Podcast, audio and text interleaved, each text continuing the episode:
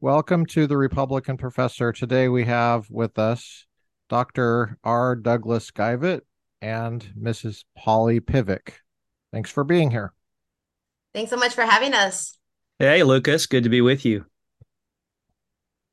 The focus of our talk today is their newest book, which is called Counterfeit Kingdom.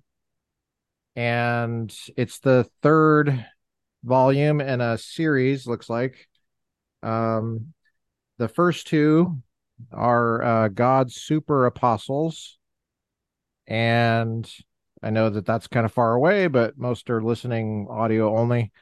And then the new apostolic rep- reformation question mark a biblical response to a worldwide movement so that looks like you've been doing a lot of work over the last 10 years yes we have. That's uh three volumes. Uh yeah. the first two came out in 2014 and then the counterfeit kingdom book is recent just a few months ago. We have right. a full book coming out as well.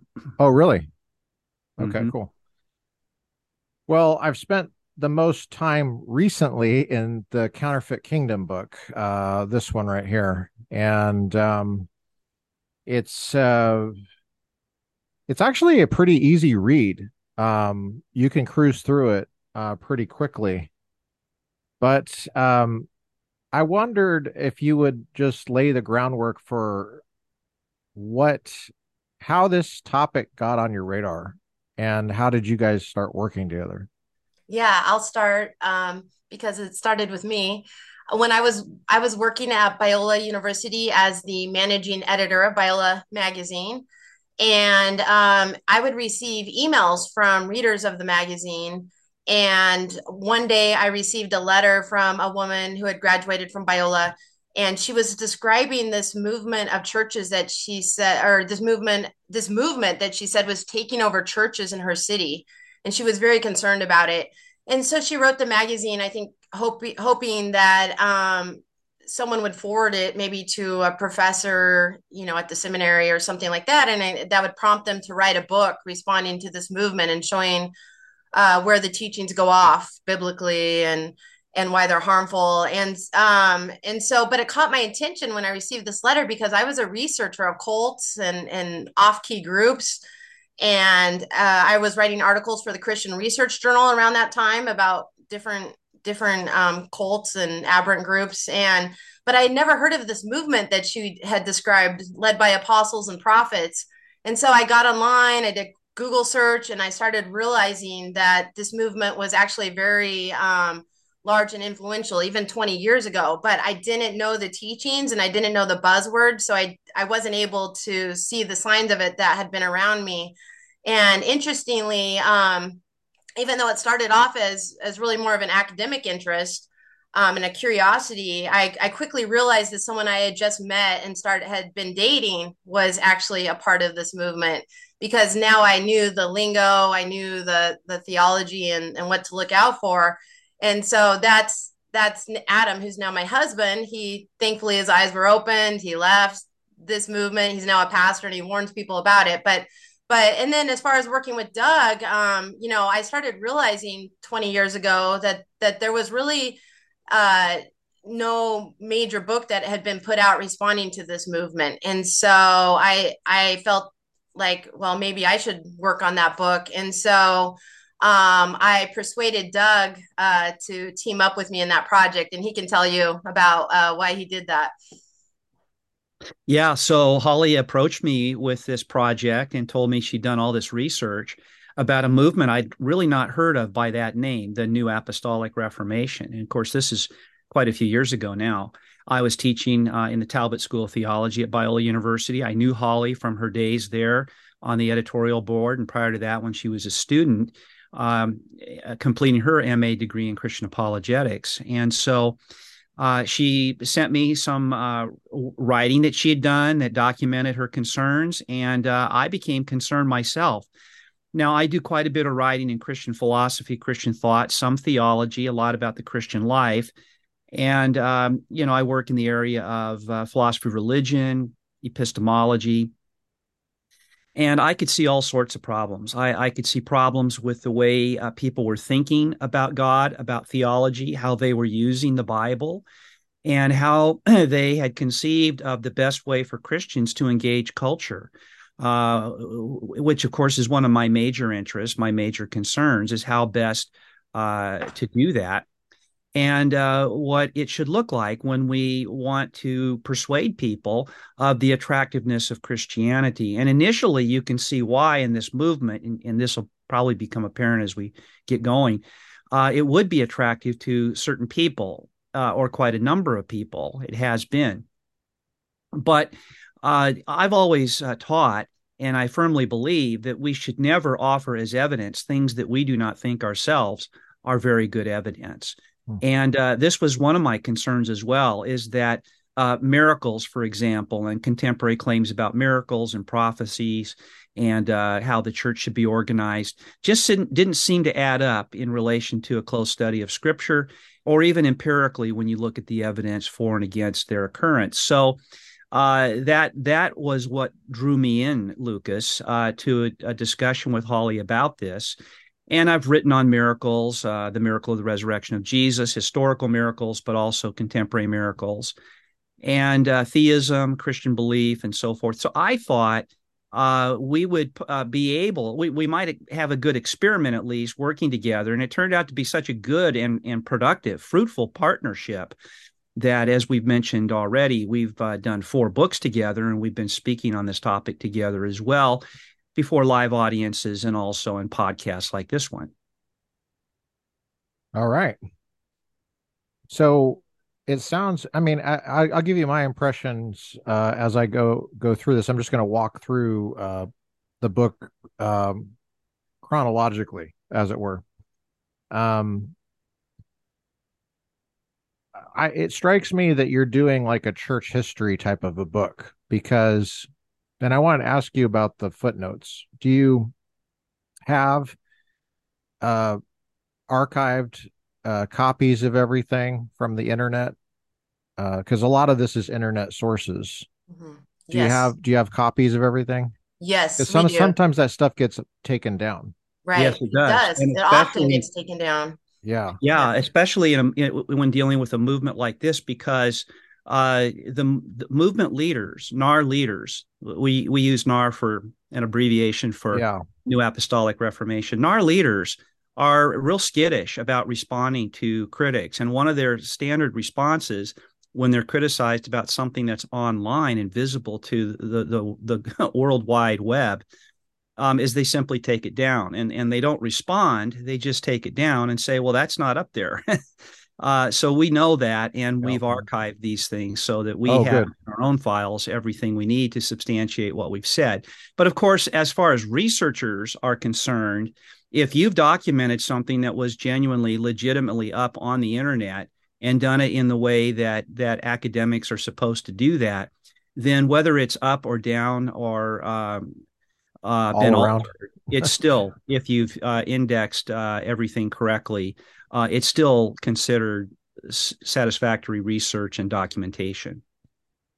Yeah, I'm. I was thinking. Uh, I did archival research as one of my research tools for my uh, PhD, and so I think in terms of archives for the for the future, and uh, I think of of students in the far future, and mm-hmm. that might not be satisfactory to them uh, if if they're looking at this um, and they can't find what you're what you've researched what even though it's a legitimate footnote for the time being. Yes, yes. that's my my concern was is that for archives you have everything that you need mm-hmm. uh, to have uh, in a library that can be accessed somewhere.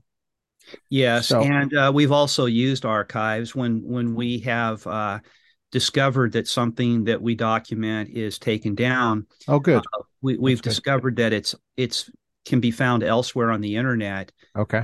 Um, through archiving uh, services. Oh, okay. That, uh, that do that sort of thing. Uh, but you're right. always at the mercy. It's you know it's the yeah uh, uh, the digital era means that uh, being able to ensure and guarantee for perpetuity um, the availability of those sources is is a challenge.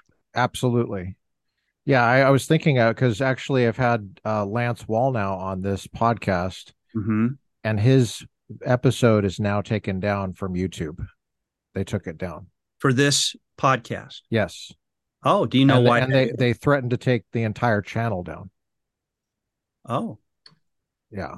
Which Do is what YouTube does. is? They they they deplatform and they they cancel Mhm. culture and stuff like that. So Uh-huh. someone doing research on what I've done with Lance would not have access to that. mm-hmm.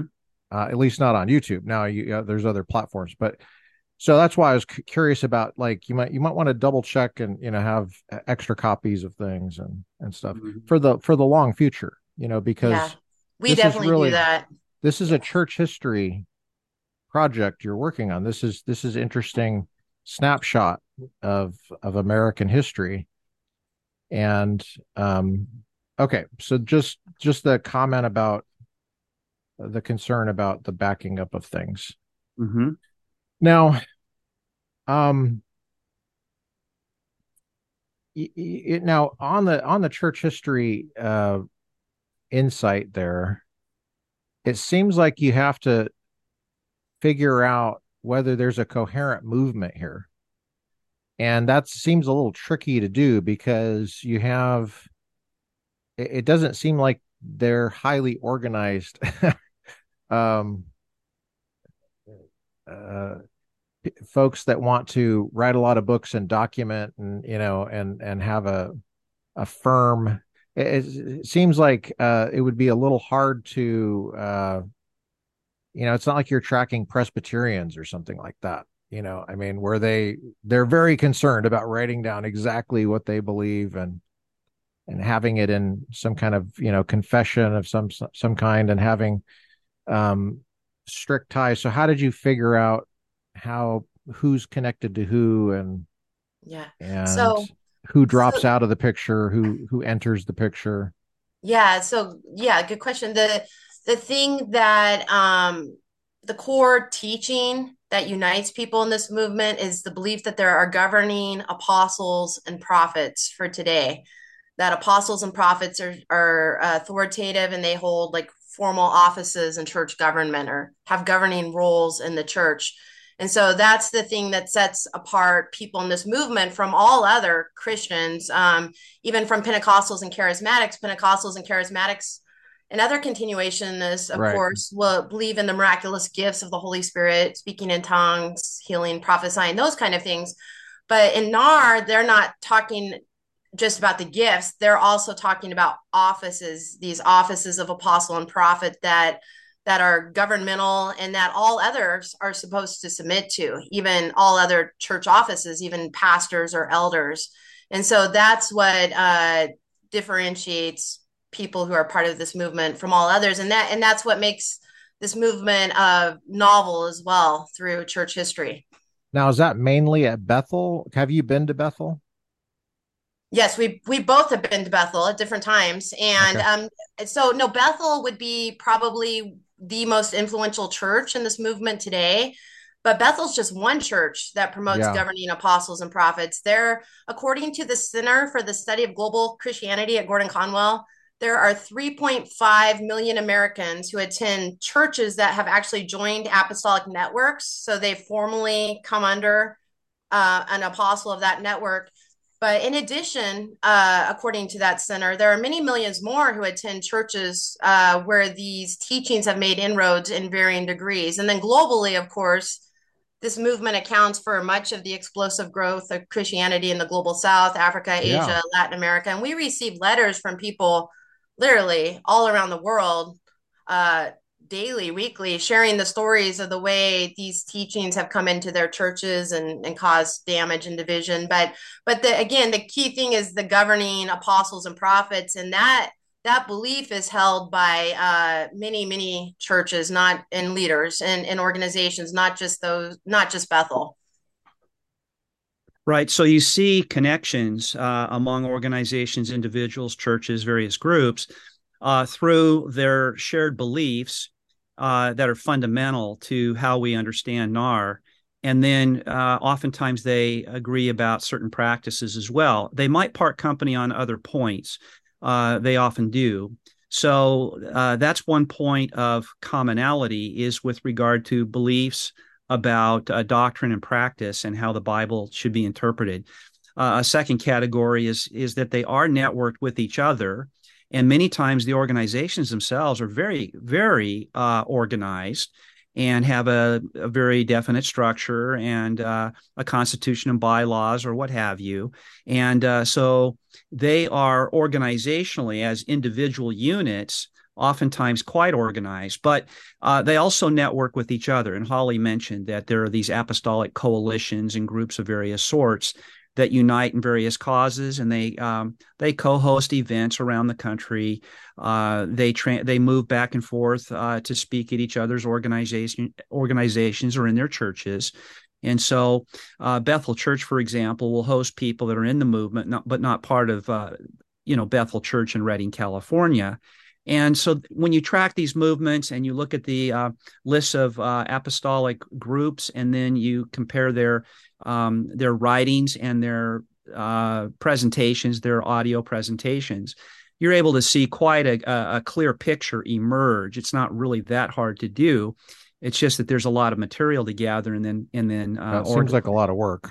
it is that, and especially if if the folks you're tracking are a little cagey and mm. they hmm. change their minds and they're not firm on things. That seems yeah. like a really hard project. And they, yeah. Well, and they use tactics such as equivocating on language. Sure. And so when we start talking about, well, there you have to watch for the offices of apostle prophet. Well, we've had a well-known NAR leader tell us, well, I'm moving away from using the term office because I know that makes people nervous. So now we're talking about functions of apostle or prophet, or um, they'll talk about things like the the ascension gifts and things like that but often they still have in view is governmental offices. So they're not changing they're not you know they're, they're just changing the words around a little bit. And and so equivocation is very common in this movement and that also makes it it difficult. Right. And they use language that is already familiar within the history of christian thought but they invest it with meaning that's quite different than whatever historical sense it has. And so, and then they they will talk about various practices like prayer, but then they'll talk about versions or or ways of praying, kinds of praying that are not even uh, captured in Scripture at all. And uh, they'll make a strong distinction, for example, between what they call declaration prayer and petitionary prayer. They're absolutely not the same thing. They make the distinction themselves. But a lot of people don't catch that. They just think they hear prayer and they think, oh, it's all the same. And right. they're asking for things or they're declaring things. And some people might confuse that with petitionary prayer. And it sure. seems a lot of NAR leaders are okay with this kind of um, uh, vagary, uh, you know, built in. It's almost inherent in the system. But worse still, Lucas, is that sometimes they'll they won't just equivocate, but they'll flip flop. They'll they'll speak uh, of something as an instance of declaration prayer, which uh, should have a high incidence of coming to, uh, to pass as predicted or anticipated because it's prophetic. It's inherently prophetic. But then when it doesn't happen, oftentimes they'll redescribe what they were doing as if it was petitionary prayer, which they don't value nearly as much and which they clearly think is something completely different. And so uh, that must be really confusing to a lot of people as well when they actually switch explanations uh, for things that they're doing when things turn out a different way than they anticipated. That happened with Olive. So, Lucas, yeah. I'm not sure if you're familiar, but in 2019, of course, it's your first chapter. Okay. okay, right. Oh, yes. I'm sorry. They Bethel Church thought to raise this two-year-old girl from the dead yeah. by making prayer declarations, but afterwards, sure. after trying for six days, after it was picked up in the national media, they then sent out a press release, and I don't think this is an, is in the book, but um, they sent out a press release uh, where they recast what they had been doing, not as declaration, but as petitionary prayers. That they were just asking God, um, you know, to raise Olive, and who could fault them for that? And so that's what's kind of happening is is these um, switching of terms and if- it's revisionist. It's fundamentally revisionist uh, within their own uh, beliefs, practices, and traditions. Right. So here's a you know question that might come up is why do people still uh what's the attraction then? Mm. Well, we one thing I mean, we talk about in the book, we we refer to the apostles and prophets as blessing the blessing brokers. Basically, mm-hmm. people believe that if they come under the authority, or, or to use an NAR buzzword, the spiritual covering of a of an apostle, then right. the, the, blessings will trickle down to those who come under their authority, and that includes protection from demonic demons. Um, blessings like health, wealth, prosperity, these kind of things, knowing uh, being able to fulfill your divine destiny, um, being able right. to break free from demonic strongholds, all of these things are tied up in coming into proper submission or alignment. That's another NAR buzzword. So they won't always say you, you have to submit to us. They'll say you need to align with us and come under sure. our covering. And these are softer ways, euphemisms for saying these things. And and so people fear that if they leave the spiritual covering of an apostle or prophet, they will be outside of God's will. They may face judgment and consequences for that. I, I mean, I, I feel like as I'm reading this, I, I'm, I think I have some personal connection with folks that you identify in this movement. I, I saw the name Rick Joyner. Mm-hmm. Is that a familiar name to you? Yeah, he is definitely a, a leading apostle. I've, I've, had I've had cigars with him. Uh huh. You know, I mean, I know these people, and yes. and so it's a little bit. Sometimes when I'm reading it, the the description doesn't fit with what I've experienced. Yes, and so it's a little bit like like I taught at Loyola Marymount for a long time, and the question is, is it really a Catholic school? You know, kind of thing. It it has Catholic priests, you know, wandering around and and the Catholic Church is a top-down organization. It's got a center in a specific city, Rome. It's got a hierarchy and it's got um you know, I'm sure it's got bank accounts and and and it's got some kind of control, you know, and do you sense that that's what's happening here? Is is there a center? Are there you know, if if Loyola, for example, is like kind of a half baked Catholic school, is is, is there a a shade? Are there shades of NAR people? Um, like some are more firmly in the center or the dark color, and then it kind of hmm. goes out. Because I'm when you use the word they, I, I'm just not sure how you how, well, how we can understand I um, mean, you know, again, the core belief is: do you hold the governing apostles and prophets, which Rick Joyner clearly does, and other others we've identified as NAR. Um, so is and, there is a core, but it's not really, it's not like the Catholic Church where there's.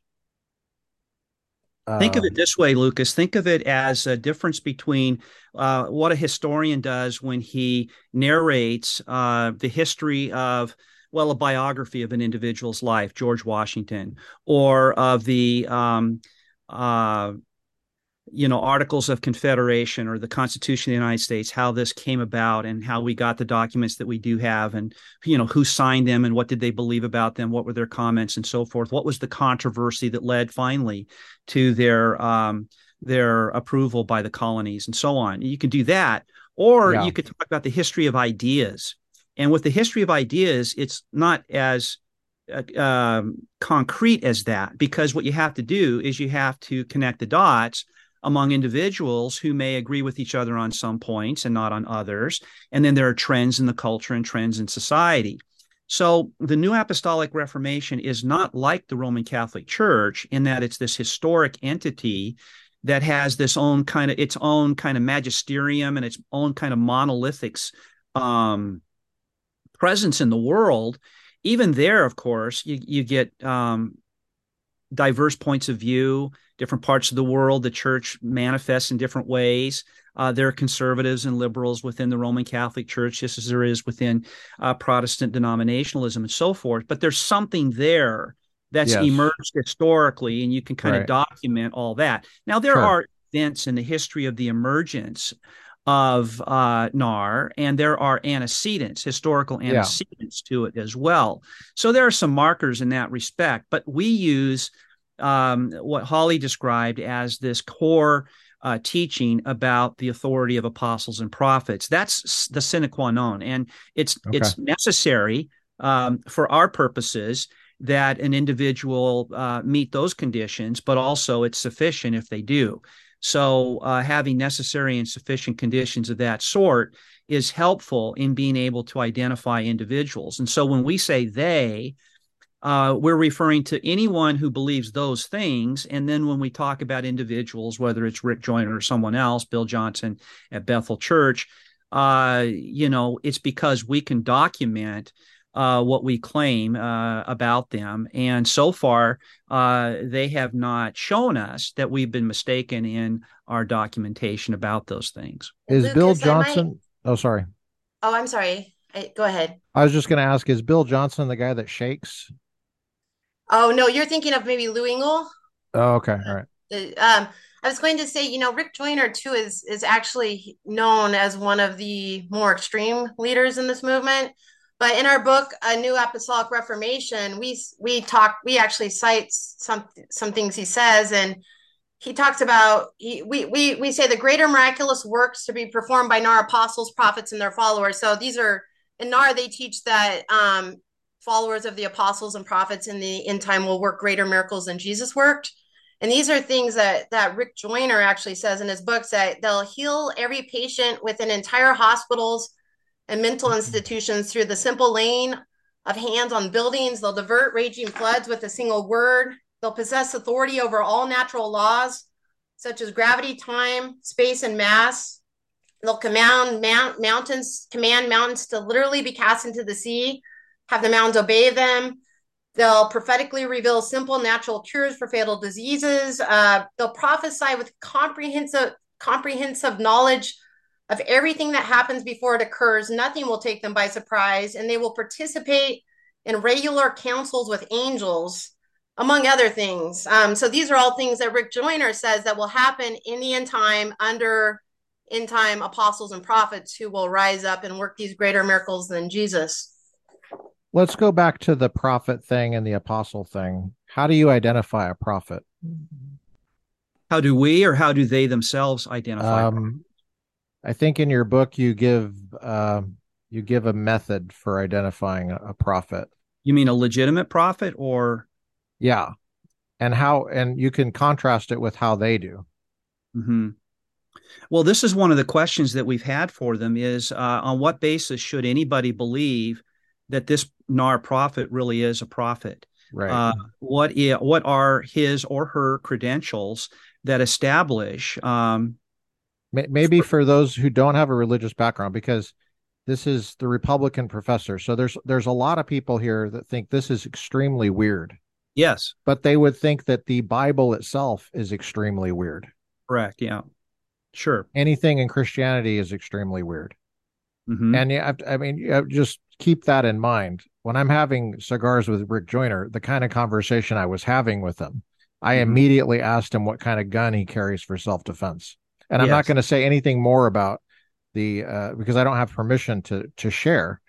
But it was, you know, I'm I'm the Republican, so I'm looking at what's his stance on the Second Amendment because, as you point out, these people are Republicans.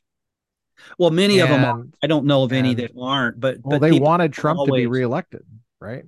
I think well, that's pretty well uh, documented. We right? we are quite open to the possibility that you could be NAR and not vote Republican or vote for Trump and and be a Trump supporter. But well, you could be Republican and not vote for Trump. But that's true too. Yes, of course. But, but they, in so my experience, not, they are. In my experience, that's right. I I would say that that's a fair um general but, but mormons are too i mean you know right. so you know there's there's different projects going on here so just fyi but you know go ahead exactly. what you're saying and and so when we're having conversations with someone about uh, pol- politics or the second amendment or uh, you know other things that are going on in the culture uh, what they believe about the issues we're discussing here may not even come up you know that they, they have they have lives that that are uh, connected with our lives in, in various ways of mutual concern. Yeah, I and, had a great I had a great time with them. Yes, and I don't I don't doubt that. Sure. And and I would I would expect that. I've never uh, been to so, Bethel though. I've never been to Redding. I've never been mm-hmm. there. But the kids I was teaching there, I was teaching logical fallacies there at, at uh, Morning Star. Mm-hmm. I, they, you know, they they're I think they've been some of them have been there and yes. spent time there. So And I've heard these it's a popular destination for young people in the church. That's that's yeah. true. Yeah. Well, but, and Rick Joyner is um ha- has a relationship with Bill Johnson. Um, he's he, yeah. Well, so. I, I yeah, I'm a little bit I. I don't like the rushed feeling of this because I think the nature of this material is quite sensitive and mm-hmm. it's it, it, feels like uh, I, I, generally try to stay away from the radio type rushed getting your points in and stuff because I, I honestly feel like people tune it out. Mm. Um, and and this kind of thing, I feel like there there might be a few issues just under the surface if we could get to it that mm. could have a lasting value to people everywhere, like even people in this movement that watch this. And also non believers as well. I'm really concerned about non believers, what they're thinking with this. And this has been one of my concerns as well. Like I said earlier, is yeah, just seeing how uh, uh, this group understands the nature of Christian engagement with culture. Yes. Uh, that's so important, and it, we need to be winsome in a, in in the right sense of that term, and uh, that's built into my sense of what Christian apologetics is as a branch of theology that's concerned with proper grounding of Christian belief. So uh, that means that that people should you know christians use the term gospel as shorthand for what they consider to be uh, God's design for human flourishing and what the good life should look like and can look like on God's terms. And, and most of us, Christian or not, religious or not, have views about what human flourishing depends on and what the good life consists in. And uh, the Christian worldview is like that. It has a view about these things and believes that the point of reference for that is transcendent. It's it's God who's provided revelation and met humanity at their deepest level of, of need uh, for uh, discovery and knowledge of, of the truth about the good, the true, and the beautiful. So uh, that's right. And, and, and so if that's really good news, as yeah. the word gospel is supposed to mean, then it should be good news and should be seen to be good news by uh, uh, people who don't believe it yet when they hear it and see it in its authentic presentation and, and manifestation. Right. So this is why I have one of the reasons why I've been concerned about NAR is because I'm concerned that um, it it it garbles the message of that gospel that I've just described, and also mm-hmm. uh, presents a basis for believing that is not uh, really consistent with the tenets of the tradition or its main source of knowledge, namely the Bible. So, uh, yeah, I, I would like for people to see what's attractive about Christianity when we present it and what's attractive about the person of Jesus Christ himself. And that should should be uh, uh, foremost in our thinking as we organize our case and then live uh, the gospel message of Jesus before the world. Yeah, I, what you guys are not unfamiliar with the book by by Mark Noll called "The Scandal of the Evangelical Mind." Remember right, that familiar. book? Yes, of course. Uh-huh. I mean, I as I'm reading your book, I I'm thinking of that book constantly. Um, hmm. Short attention spans, the the feelings based kind of religion, especially when you mention the music. Yes. Um, you know, we we started going to an Anglican church a while ago because I just hated going into I'm not going to say the name of the church, but a standard evangelical church that would not fall on under the category here. Mm-hmm. And feeling like I was in a Coldplay concert. Mm-hmm. And I don't think it's good for the people in the audience. And I don't even like that term audience. And I and and I don't think it's good for the people singing the songs. And I, that, I mean, I don't care if you're singing Amazing Grace. I don't care if you're singing hymns. I don't like that. I just don't like the, all that. But that's me. I mean, I, I just don't think it's helpful. Well, but it is true that there's everything we do, either privately as Christians, yeah, in worship or in what we we hope is faithful discipleship with Jesus, or when we're gathered together collectively as a as a church, Um, it should be done thoughtfully so that what we're doing is uh, right reinforcing um, the the sober uh, truth of what we believe, growing in our conviction, and uh, and worshiping God in in in spirit and in truth. That's and I I think it's easy uh, because of you know how culture and trans the transmission of ideas and practices happens in culture for us to get used to a way of doing things. And we need to constantly be vigilant about whether they're conducive of the right objectives. I guess what i'm saying is i think that i'm seeing a broader concern and this is a piece of it. Yes. This is a piece of a broader concern that goes back further in protestantism and um, so I, am contextualizing it. I think. Um, mm-hmm. Yeah, I think you're right, and and I uh, think a lot of it is just a response to the Bible itself. The Bible itself is can feel kind of like a cold, weird document that doesn't really have anything to do with your life. I mean, look if you look at the earliest letters of Paul, it, it appears you could you reasonably conclude he thought Jesus was coming back very soon. And that didn't happen. And you, we're here, we are 2,000 years later. Right. Now, Paul may have believed that, but he didn't teach that. No, no, I'm not saying, but you're, you're, you know, slow down a little bit here.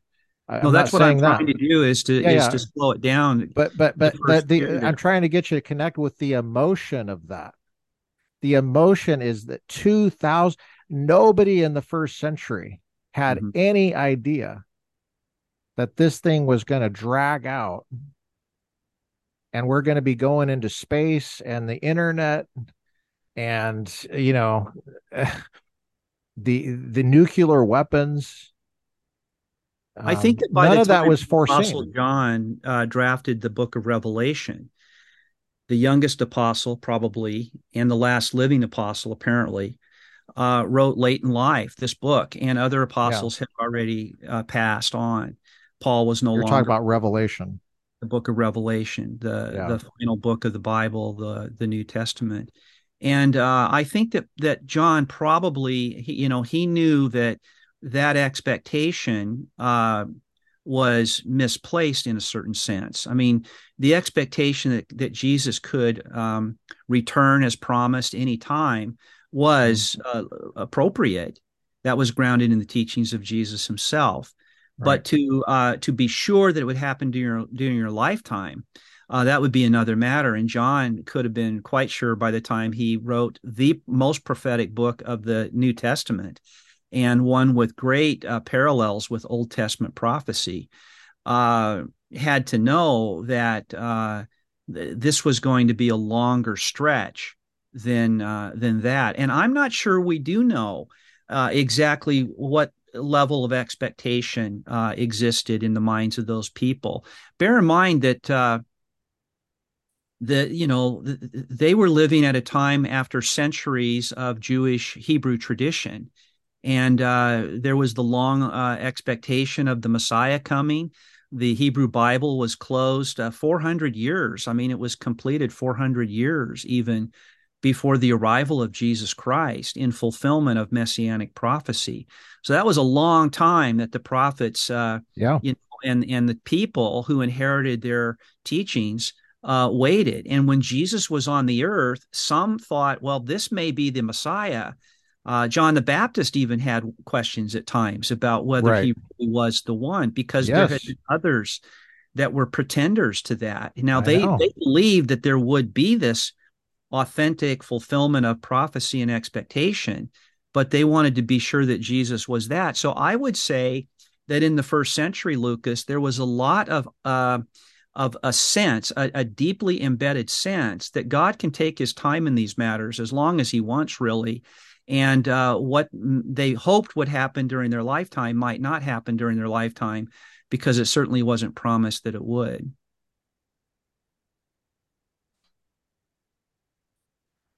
That's a unique perspective in my in my experience. That's unique. Uh, yeah. The sense I get is that uh, almost every generation in church history thinks that Jesus is about to come back.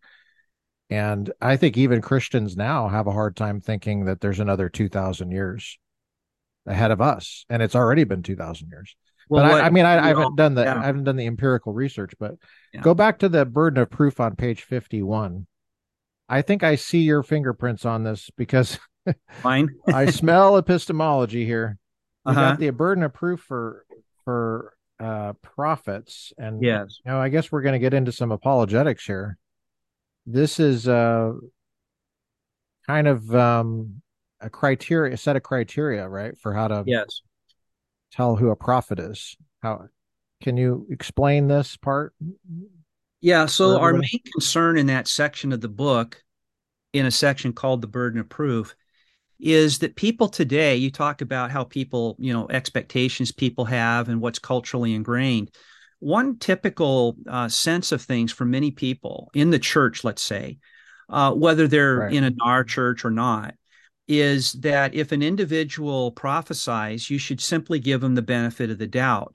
Now, prophecy, by the way, may be predictive or or not. The prophetic role in the Hebrew tradition. That's an important point you just made. Yes, it is. Because can you repeat that every, just for? Can you just repeat it just in case people missed it? Yeah, there there is predictive prophecy, and that's what many people today, using the English word prophecy, think of. Yes, prophecy, and that's all they think it is. But right. there's more to prophecy than that. Uh, prophecy in the Hebrew tradition included just announcements of warning. Uh, they weren't necessarily speaking of any future event, whether long term or short term uh, they were preaching and they were teaching what they had received as revelation from God. So the prophet was God's spokesperson. Yes. Uh, the one who received revelation for the community, either living at the time or uh, it could be the whole nation of Israel, or it could have uh, application to Gentile nations as well.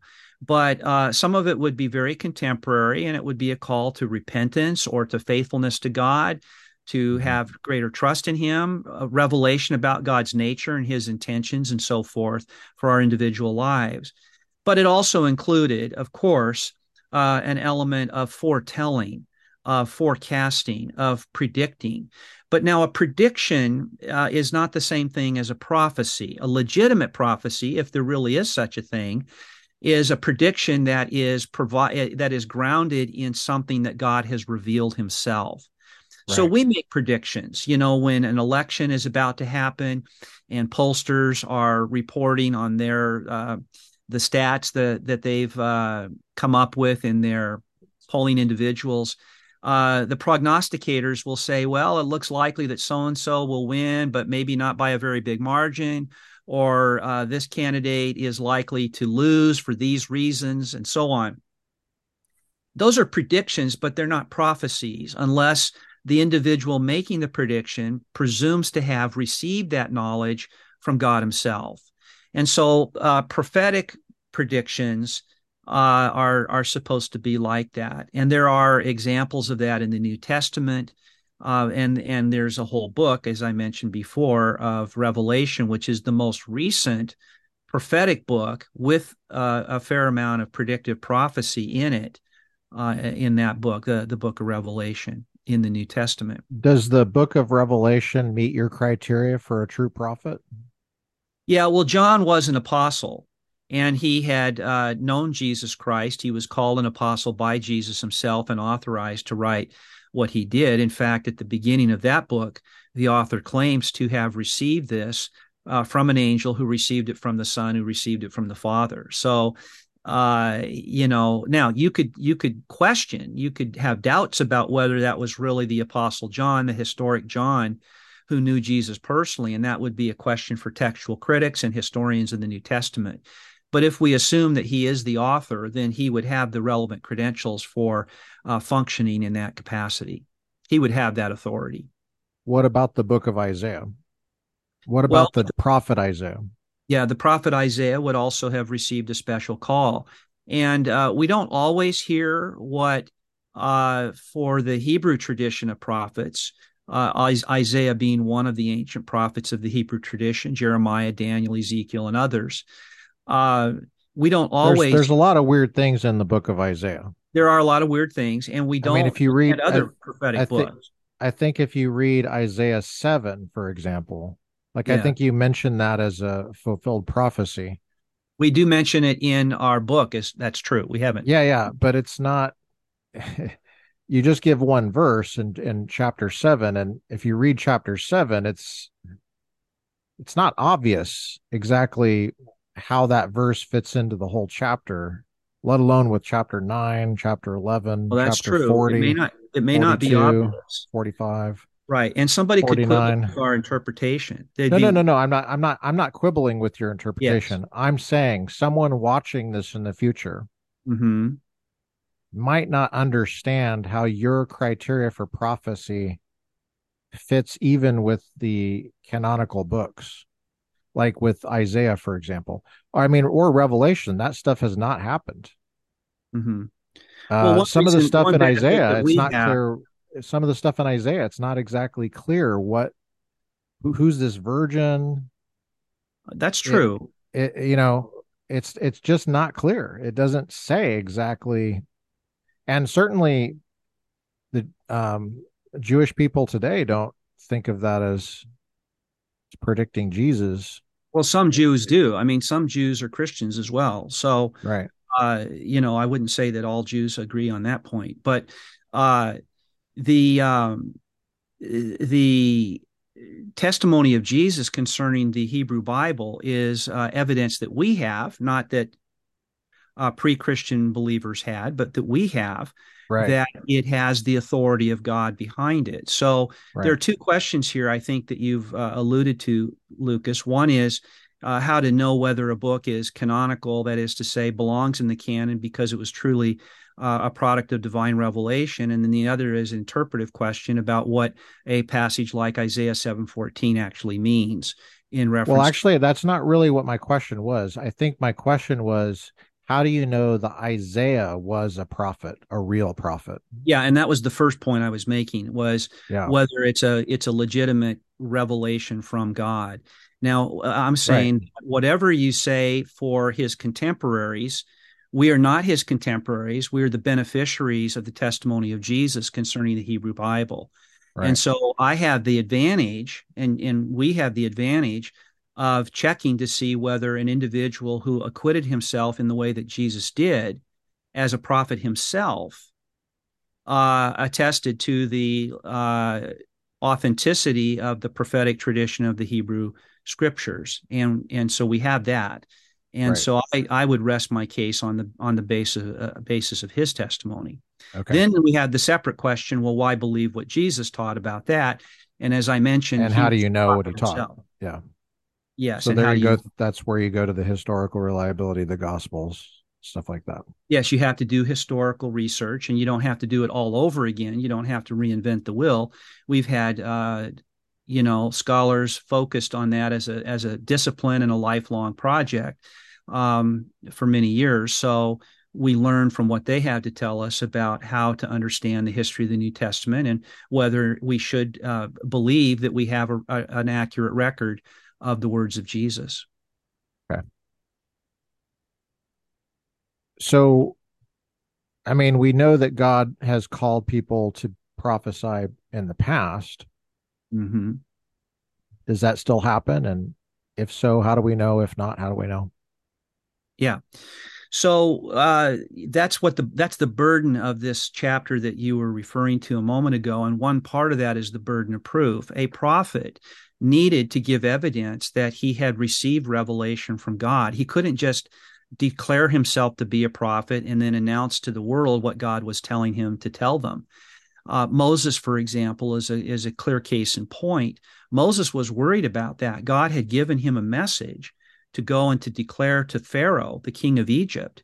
And uh, and Moses was concerned. Well, why would Pharaoh even listen to me?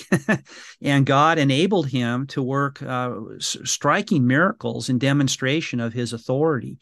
Uh, likewise, when Jesus healed the paralytic, the first thing He did was uh, this is a famous story in the Gospel of Mark. He, there are parallels in other Gospels, but I like the, the example in, in Mark chapter 2, the Gospel of Mark, where he says to this man who's been paralyzed from his from birth or at least from early in life uh, your sins are forgiven.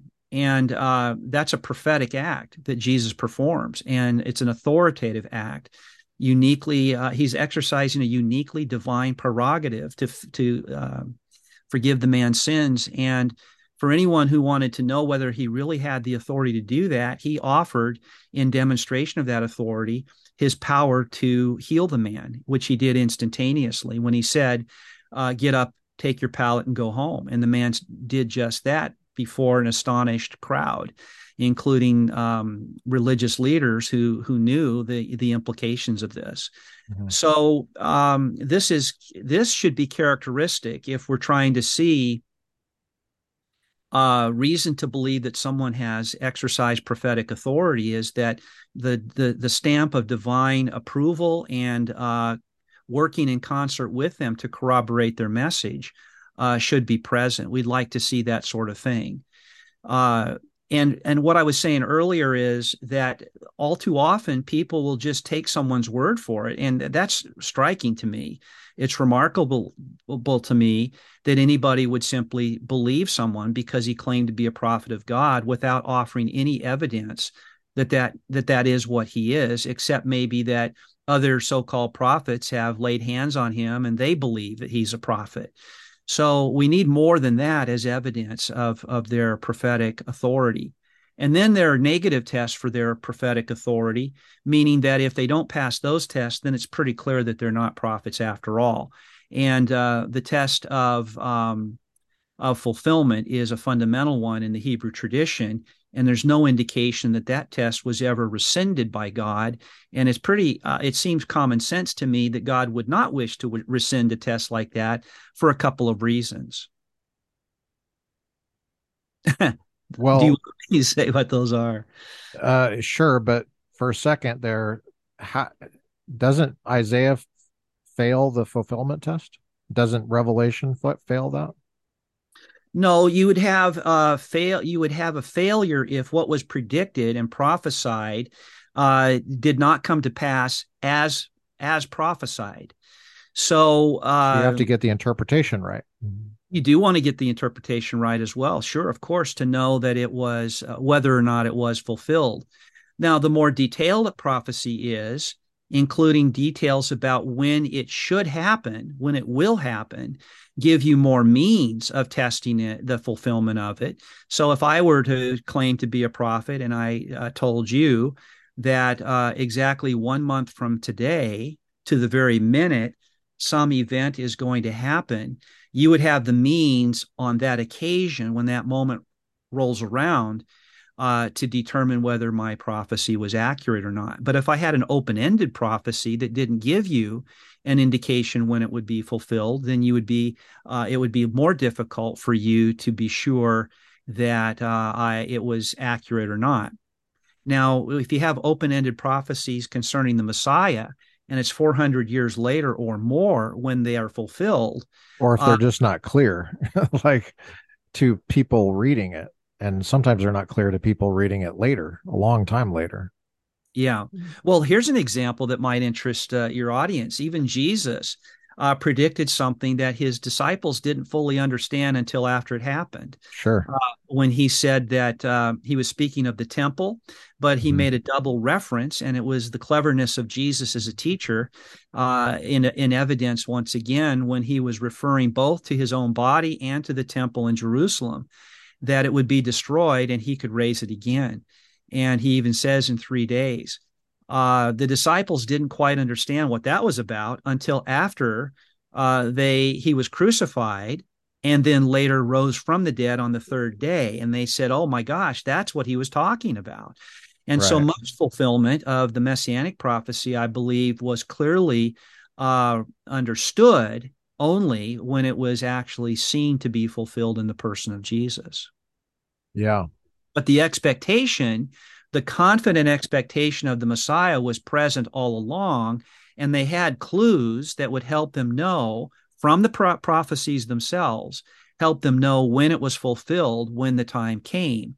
And it could be that they might learn some things that they didn't understand fully when they were trying to make sense of it just on the basis of the prophet's own word. So there's negative tests, and these are a definite no, right? These are if tests. If you fail this determine... once, you're you're not a prophet, right? Is that right? And this is yeah. not being nitpicky. You're not just being nitpicky about this.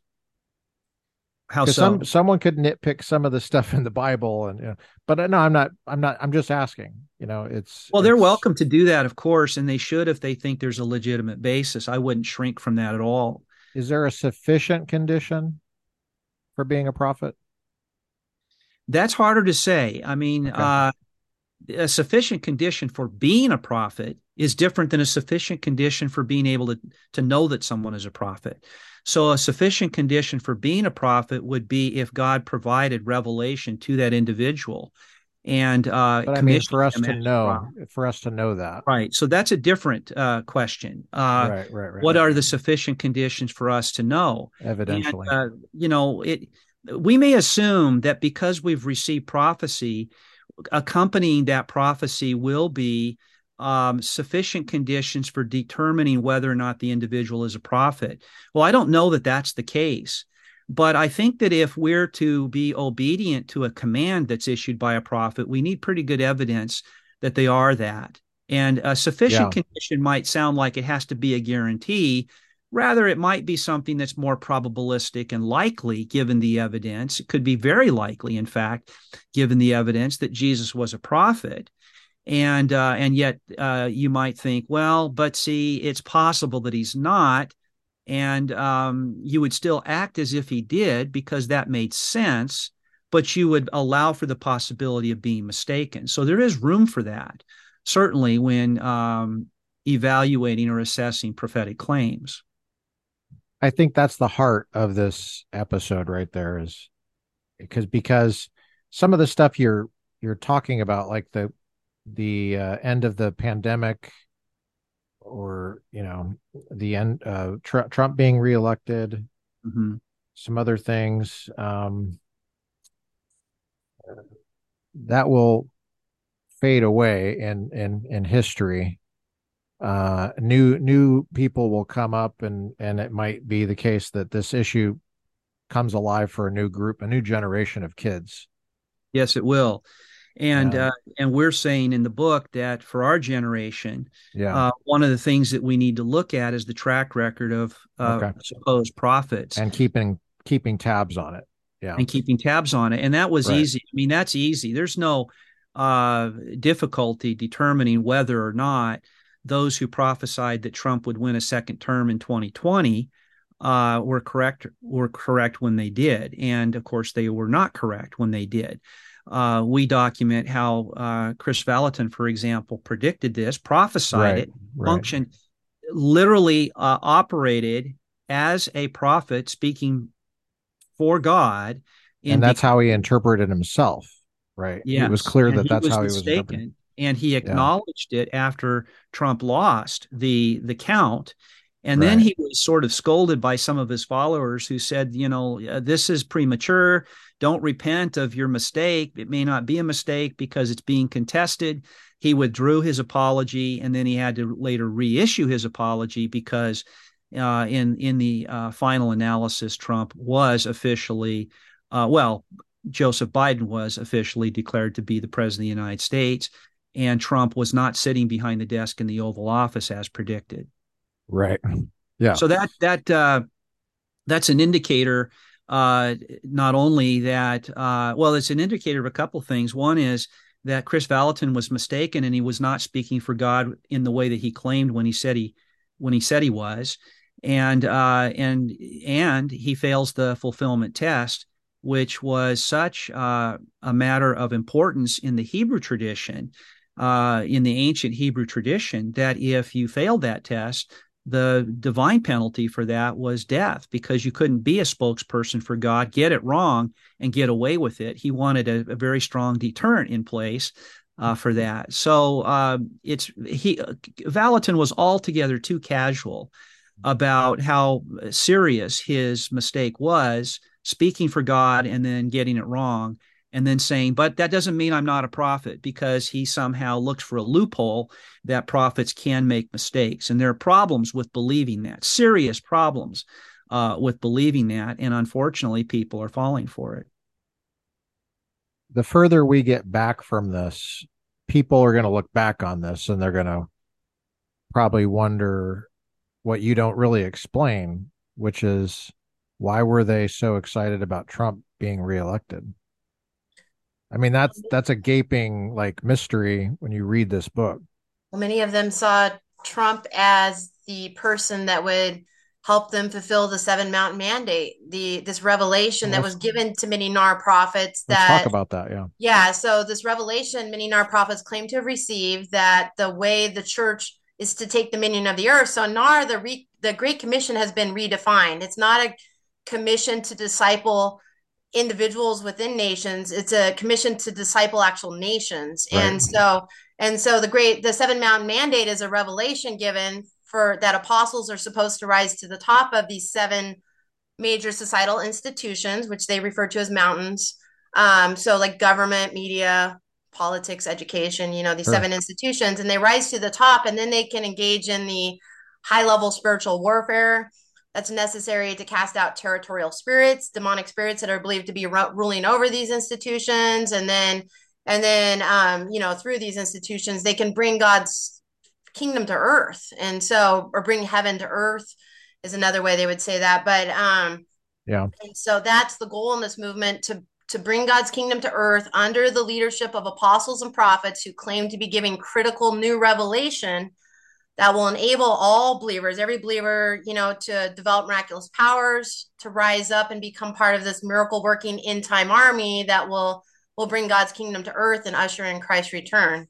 And so Donald Trump was seen as he gave unprecedented access to the people in this movement, um, to the White House, to himself. And, um, you know, Paula White being his spiritual advisor, part of this movement um, you know, and, and through her and and you know these leaders gained unprecedented access to Donald Trump, and they saw him as as someone who might help them in the fulfillment of this seven mountain mandate. Well, I think you're freaking a lot of people out right now because Roe versus Wade has now been overturned. Mm-hmm. The Second Amendment is more firmly ensconced.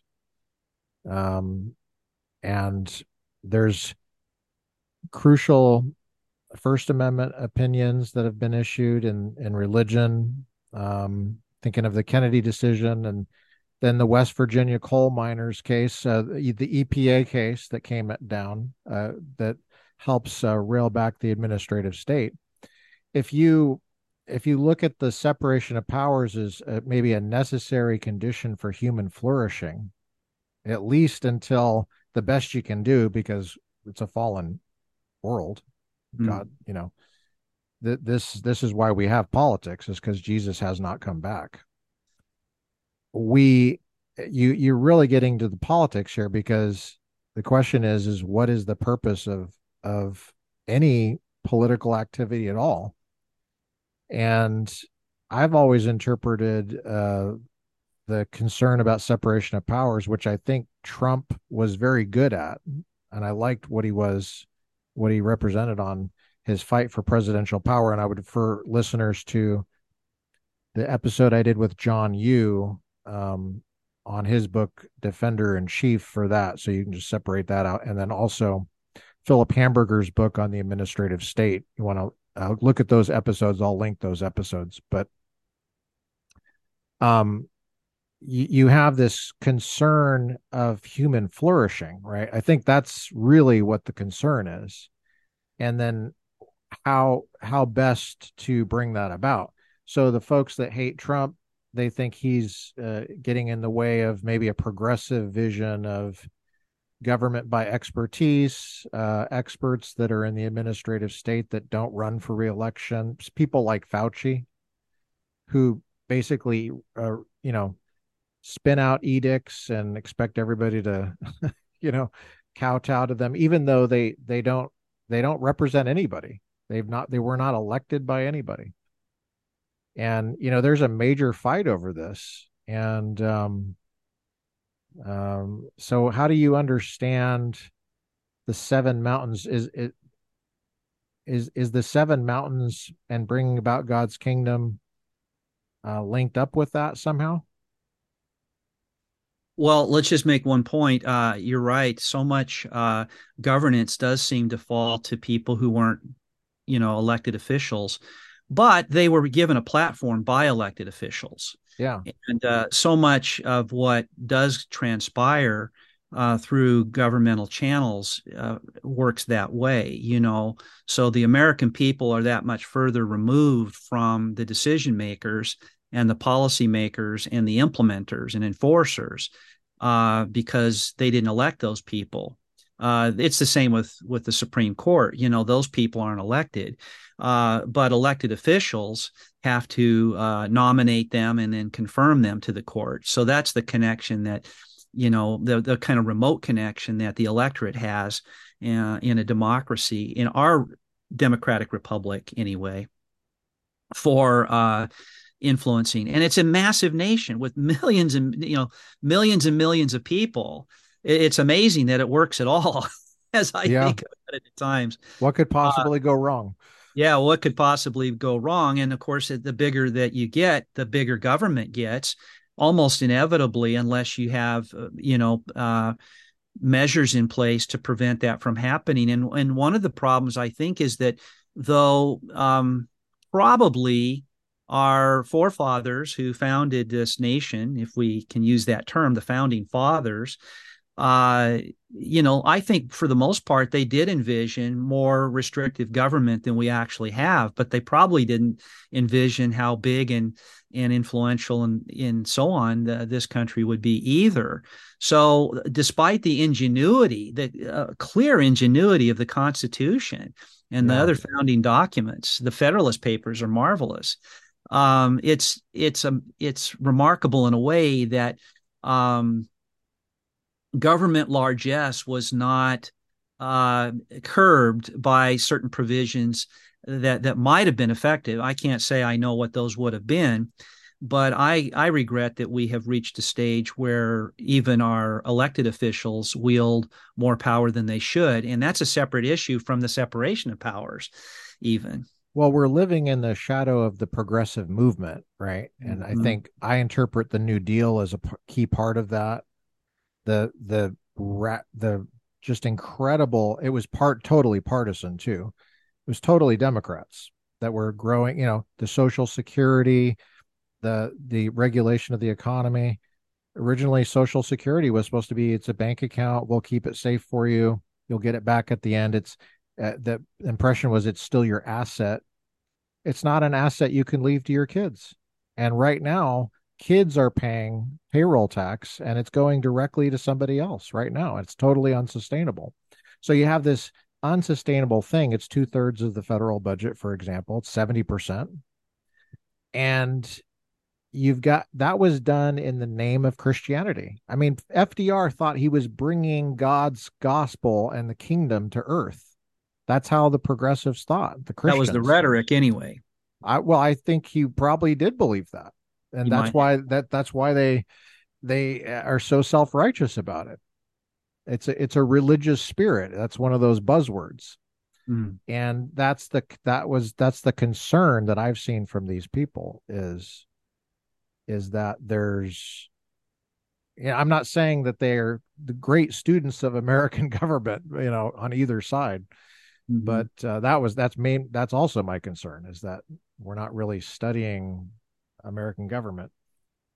But there, you know, I, I wanted to briefly go back to the emotional issues in the music because hmm. you meant you made a big um, deal about the music and the emotions. I think people just want to have an emotional connection with something that feels very kind of distant what do you think about that? Well, well our, one thing I was going to say uh, is is there's um our, our real concern about the music is that it's the number one draw to this movement. People all the time are telling us that the thing that drew them to NAR was the music. You know, they liked Bethel music. Uh, and then they started researching the church and then decided to enroll in the Bethel School of Supernatural Ministry. Uh, and you know, so it's it's a big draw. And yeah. as we show in our chapter in our book, Counterfeit Kingdom on music, um, their nar theology and buzzwords are laced throughout the lyrics of the songs, and a lot of people don't realize that because they don't know the theology and the buzzwords. But you'll start to see it when you learn it. Mm-hmm. And Bill Johnson himself has said that he sees Bethel music as a tool for planting and spreading Bethel's teachings and practices to churches throughout the world.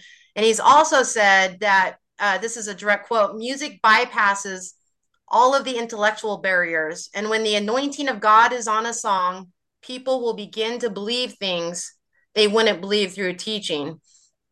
And so there's a concern there that that Bill Johnson knows that that people wouldn't necessarily accept these uh, NAR teachings if they were just taught that, but when they're put to music, you know it can bypass the intellectual barriers he says and then and then people start to believe things they wouldn't otherwise believe. And so these are some real concerns we have about the music.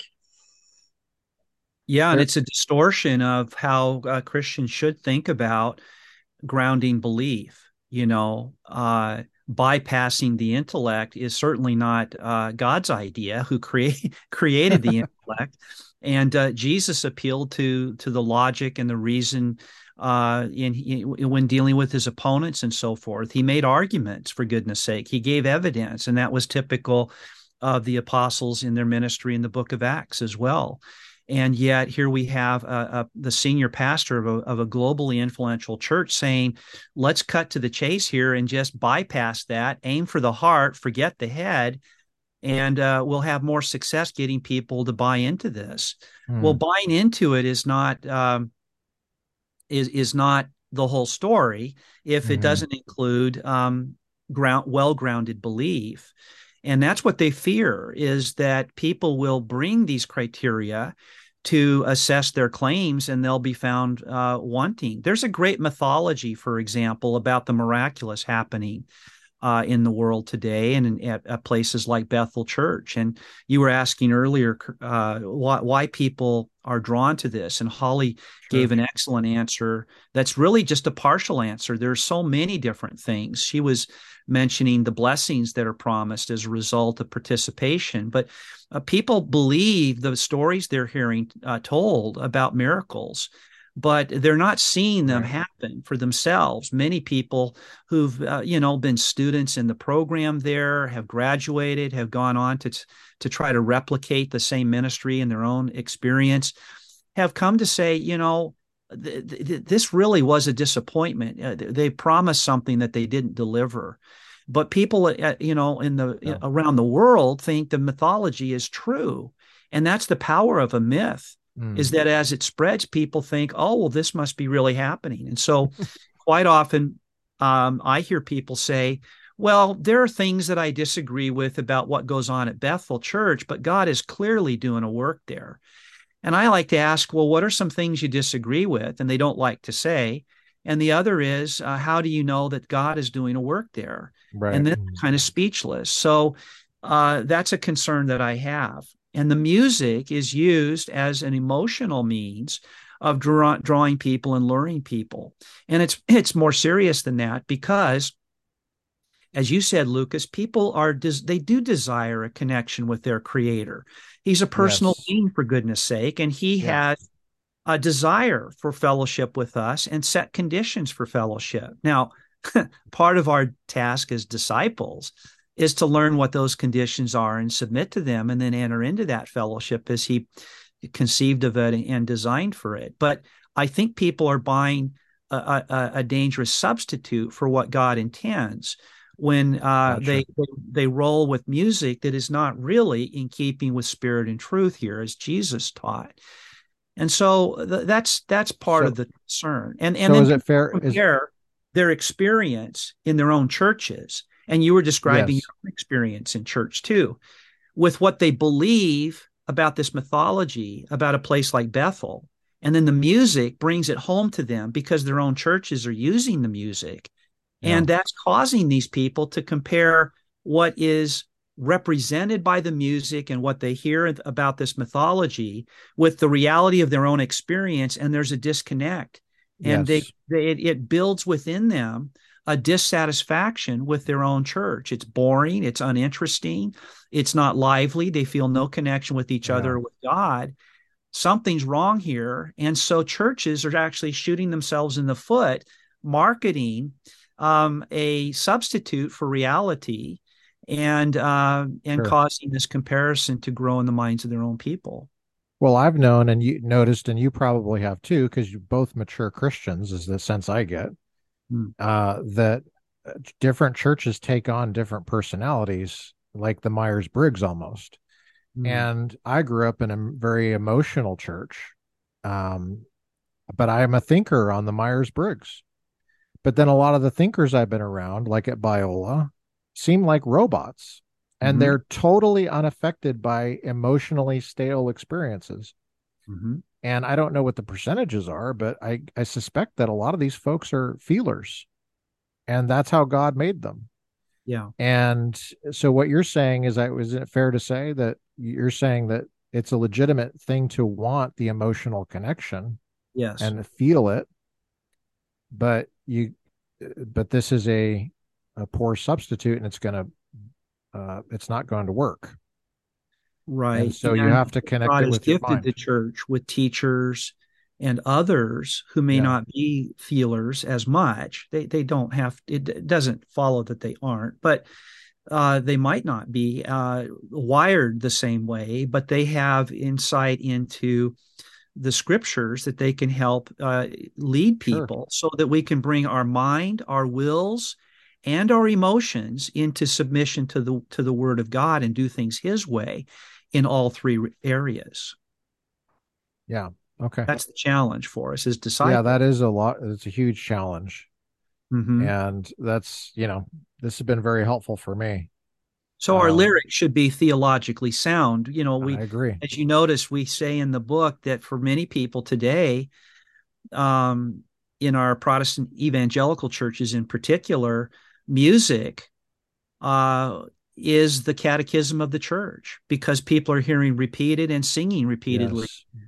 these lyrics. And many of them are not only kind of vacuous, but they're actually doctrinally unsound. Now, well, here, it's, here, like, it's like it's just like secular music, like like David Noebel wrote. He he founded Summit Ministries, and I went through yes. Summit Ministries. He wrote this book called The Marxist Minstrels. wasn't exactly the New York Times bestseller, but he made that point where he and I remember re- looking at that book when I was just a kid. I was like 15, and I was just like, man, this guy is really nitpicky about this stuff. He didn't like the Beatles. Yeah, you know, and he and he, and and th- these are wildly popular. You know, he was really getting in there. Yes, and uh, he, by the way, he he reminds me of the Seven Mountain thing because he has this book called Understanding the Times where it's 10 topics and there's the Christian view. And we want that view to prevail in government because that's the best for human flourishing. Well, anyway, I just wanted to make that connection. The thing with the Seven Mountain though thing in NAR is a it's not just, you know, we want we want to influence these societal institutions. It's that only apostles have the authority from God to rise to the top of these institutions and do the spiritual warfare against these demons and cast them out. And then the church can take control of the institution. So it's very. So it's a yep. structural thing where the church is actually now in charge of the government. Is that what you're saying? Yes. Right. And apostles are pivotal to the fulfillment of this mandate. I got and, you. And their governing authority. Okay, I totally missed that, and I'm like hanging out, hanging, having cigars with Lance, and he wrote the dang book, and I missed that. I, it never. well, you it, had other things to just, talk just about. The sure. stuff that no, no. I mean, we did talk about it, but I never got the impression that you just gave right there. Mm-hmm. Yeah, that's, that's, my personal experience. Yeah, right? well, if you get into a lot of times, if you get into actually, you know, um, really re- watching all the teachings, reading all the books of these leaders, these right. these things do come out. No, um, I, tr- I trust you. I because yeah. I'm not going to do that work and you've already done it. and your work is not wasted. Um, I'm just add I'm adding to it the yes. the the dissonance that peop- some people might feel um, because absolutely their personal experience doesn't quite match the um, the top down uh, authoritative uh, use of those terms. Right. And this is why we, you know, it would be in the category of the anecdotal if yeah. we had private conversations with people like that and we reported on what took place in a conversation. It's less so when we can say, here are some public sources. They're their sure. books, articles they publish, and then messages they put, you know, that are on YouTube or what have you. And so we think that that's a better gauge um, and a more reliable indicator of what they believe about these things. They can always withdraw, of course. I mean, they could say, "Well, I don't believe that anymore.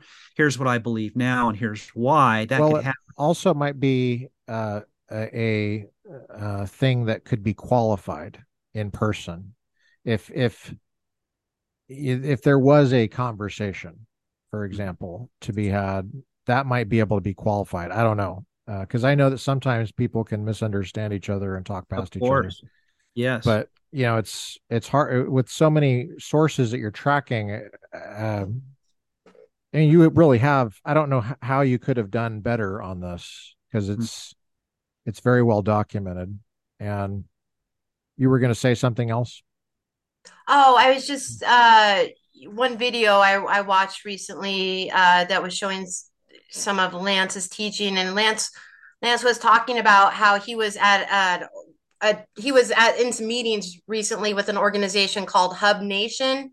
If you go to Hub Nation's website, they're overtly NAR.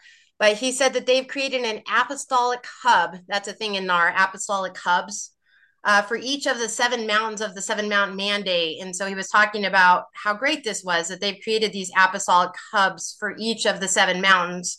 This is in line with NAR theology. And he also claimed that, you know, gold dust supernaturally appeared on him during this meeting. There were angels in the room. And he was talking about how the angels are bored because they have assignments to give Jesus his inheritance and they're not, you know, they're not, I guess, believers aren't keeping upon. them busy. That's a common teaching in NAR, actually, is that angels are bored you know, because because believers aren't doing what they're supposed to be doing, keeping them busy, bringing about revival and that kind of thing.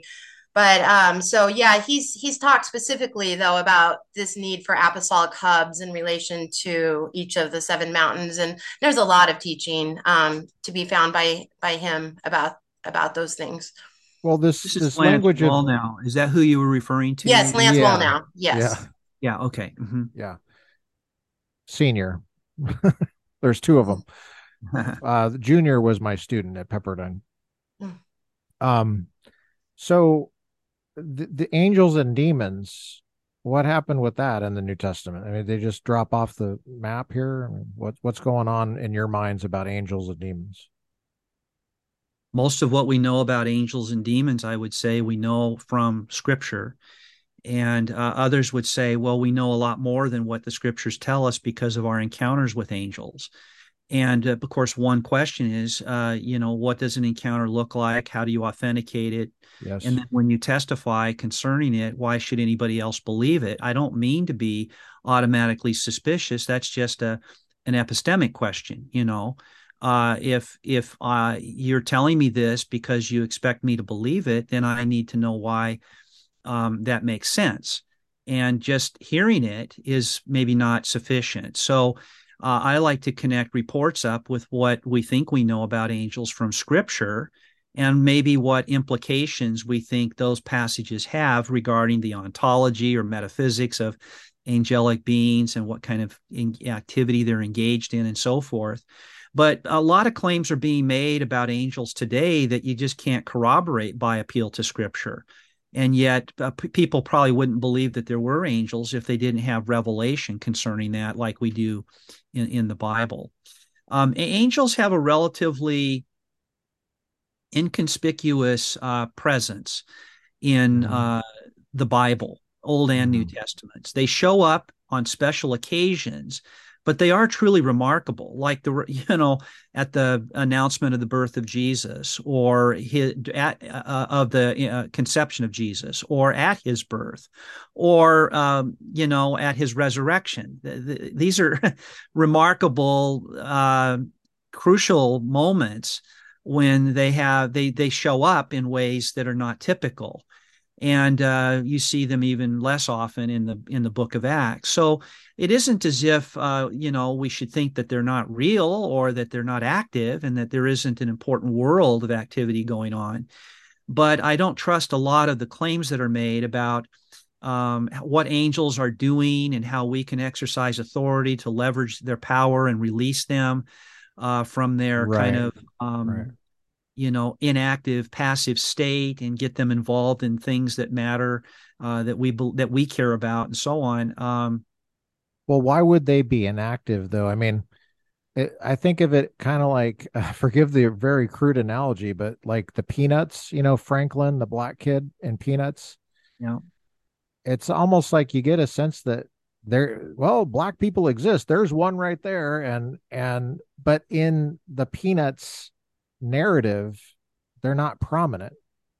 But it is a window into a larger reality that black people exist. And and so a lot I think a lot of folks uh, feel like um, the the picture of angels in the Bible is like that. Yeah. That there is an unseen realm that and, and it is a window into that realm. And how could it be otherwise? Same with demons. Yeah. Well, and in NAR, you know, they have very distinctive teachings about, for example, Kris Vallotton actually says that um, angels will fulfill the prayers, uh, prayer declarations, the prayer declarations of those who are submitted to apostles.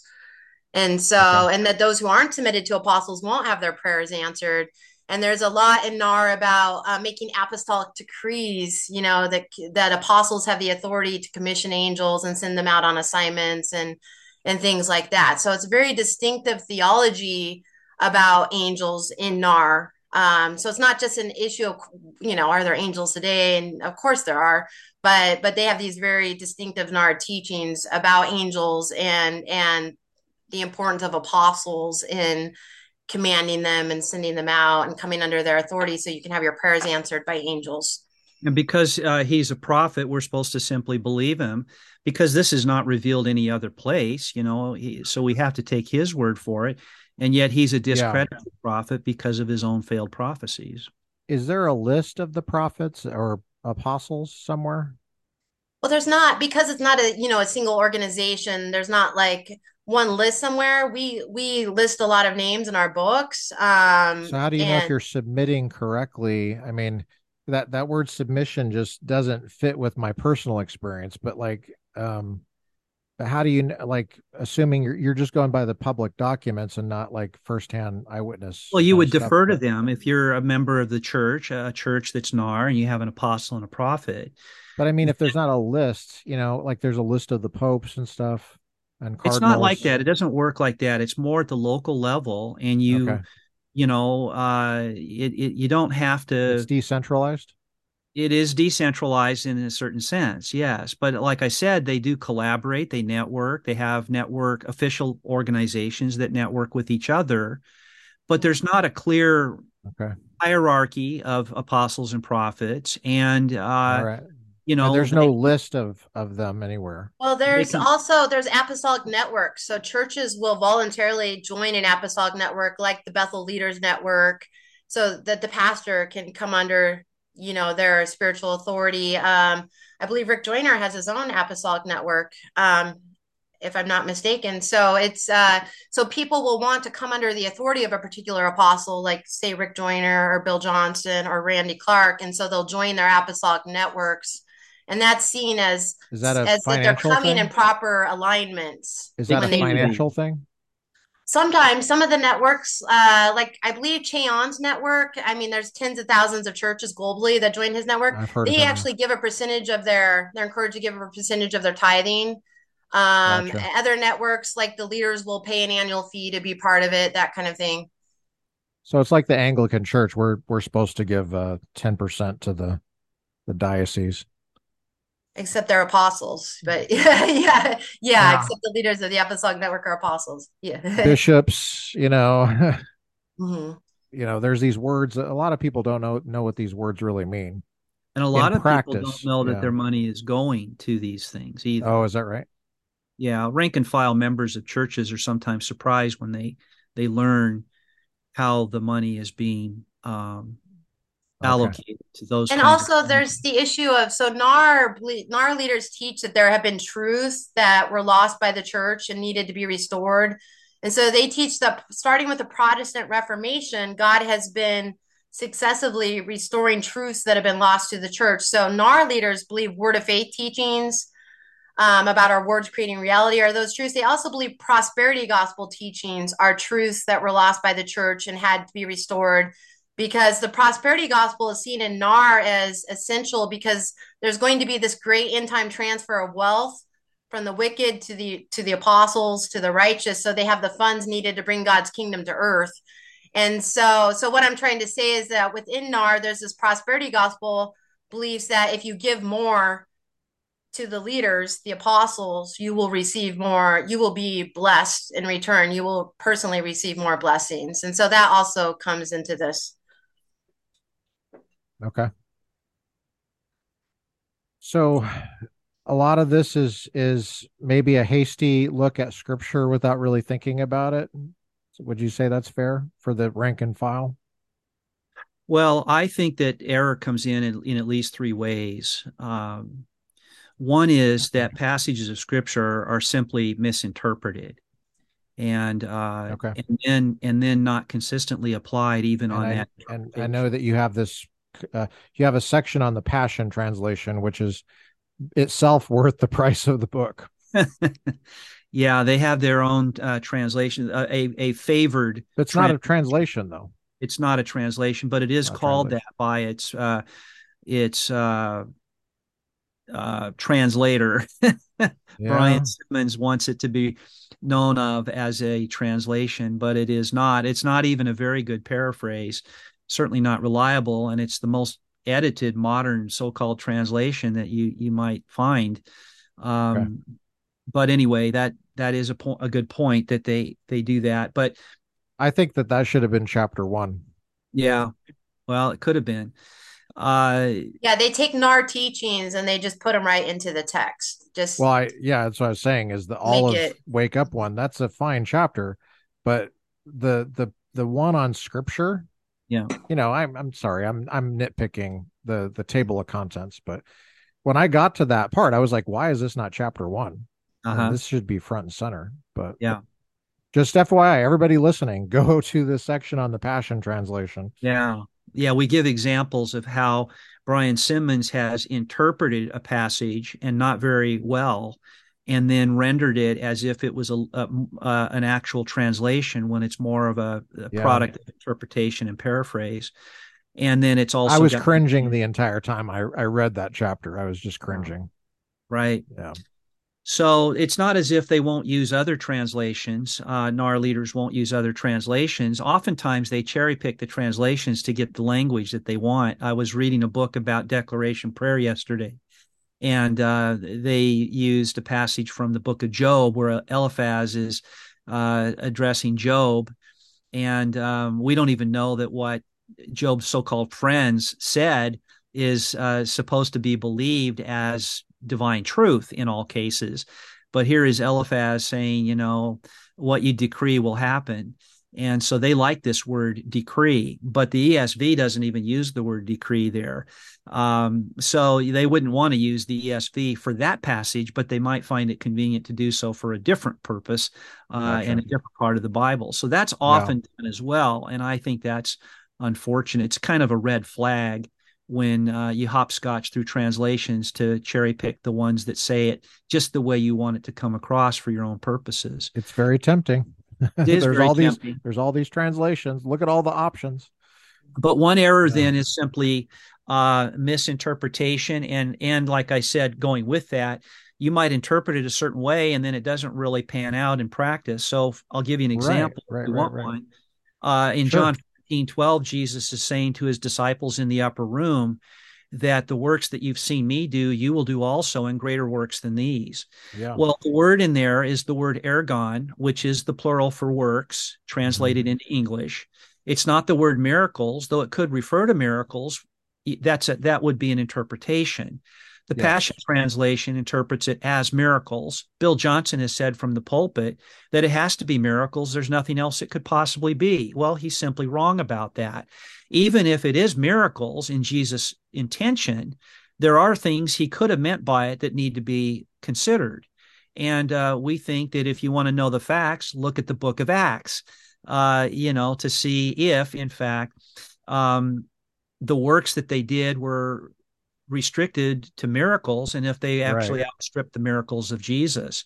Well, I think but it's the same got, word as uh, faith without works is dead. It's the same word. Or ergon is is the word for works. Ergon right? is the word exactly, and so it can mean different things, and you have to study it in context.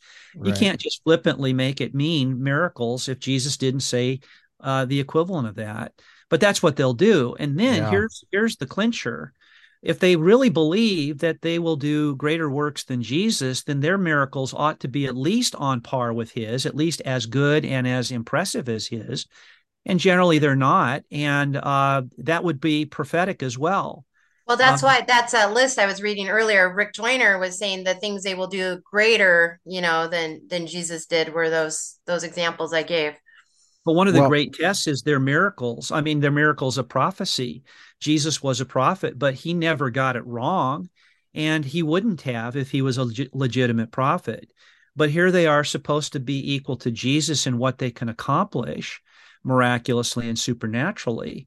And mm-hmm. yet uh, they can't even get it right when, um, you know, it comes to the Trump election. And prognosticate, I mean, look, prognostication is not prophecy. And uh, I've I've gotten a lot of things right too that I've predicted, but I've never claimed that they were prophetic.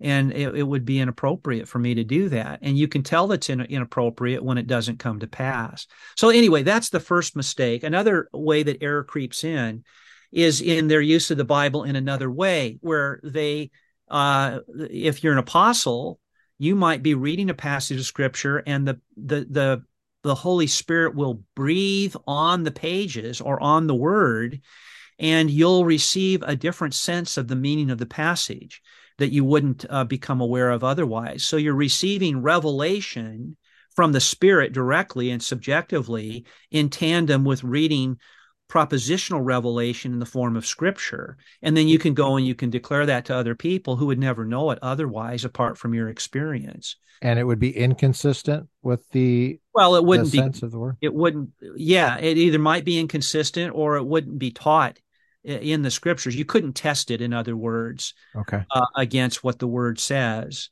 because So that's kind of like the living uh constitution uh to bring it back to hmm. like interpretation where except it has divine authority because it was revealed by by the spirit of god. The practice is referred to as prophetic illumination. They claim that they receive prophetic illumination into passages of scripture. Well when you talk to uh, so-called progressives that are divining the the meaning of the constitution yeah. they they they talk with religious zeal about the how the commerce clause ought to be rendered or something yeah, it, it's and they it's presume to psychoanalyze the original authors too, right? Yeah, like well, they were you're, here today. You're making a point about the meaning of a text. The yes. meaning of a text is is what it meant at the time. Yes, right.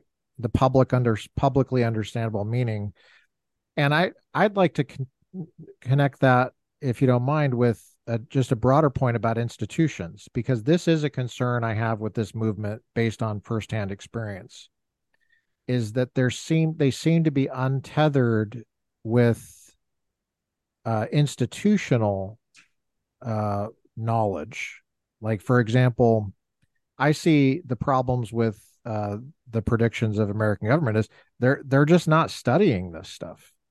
And I mean, I was I was uh, teaching uh, logical fallacies there at Morningstar, but I didn't get the sense that they were serious students, and mm-hmm. I was kind of an aberration like I was the one connection they had with like a you know institutional memory of this stuff. Like you come from Biola and full disc- uh, partial disclosure, not full, but I was your student, Doug. I was student in your epistemology class, yeah. in your philosophy religion class. I was your TA.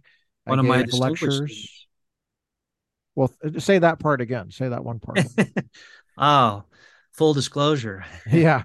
So, but um, you were the lack of even any translators at all, like that would be familiar with Greek and Hebrew. Like I remember, remember you when I was reading through this, you quote Craig Blomberg, and he was the last guest I had on this podcast, and he mm-hmm. was my former professor. Yes, at Denver. And that's what I mean is that a lot of the churches that you and I are familiar with are they have a link with these scholarly communities that that know a thing or two about translating and the by the kind of translations that we have that would be able to easily you know i mean it was no problem for craig to to see the problem with the passion translation you know i mean that's that's a really basic thing yeah. Yeah but leaders in this movement have a, a, a real disdain for christian um for theologians for scholars for academia. They would say that that that's a greek that's a greek mindset to use an r buzzword. It's not a hebrew mindset. So, it's, so would you say it's it's anti-intellectual holly? Would yes. yeah. In fact in in yeah they would actually see it as demonic that the uh the Greek mindset is a demonic mindset that values critical thinking and reason and things like that. Thing and so, yeah. um, yeah, there's a real disparaging of of um, theologians and that's scholars. Bad, that's really bad, and I think that that might be the, that's the new main point of this whole episode is um, that's that's really bad the the anti-intellectual. And that's exactly what mark noll was pointing out in the scandal of the evangelical mind right?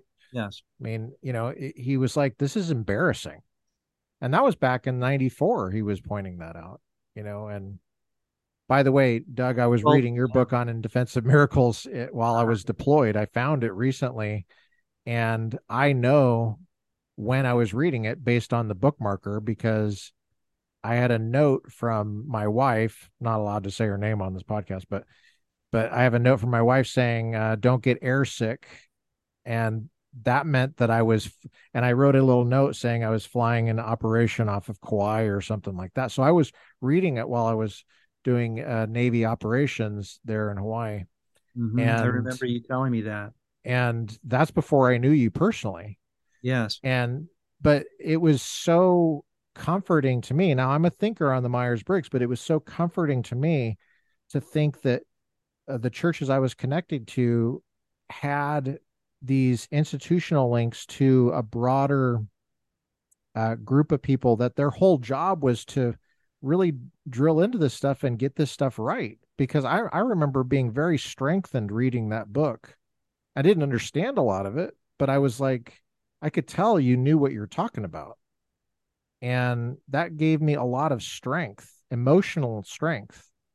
Now, a lot of the folks that I know that are feelers, they don't have the patience to dig through a book like that. Maybe they don't have the attention span or they don't have uh, the training, maybe, or, or they just don't have the confidence and they don't draw emotional strength from academics like I did.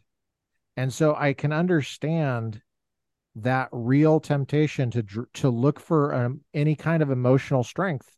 And i can understand why if you're feeling it in a song or in an encounter or with the rhetoric that can be very alluring.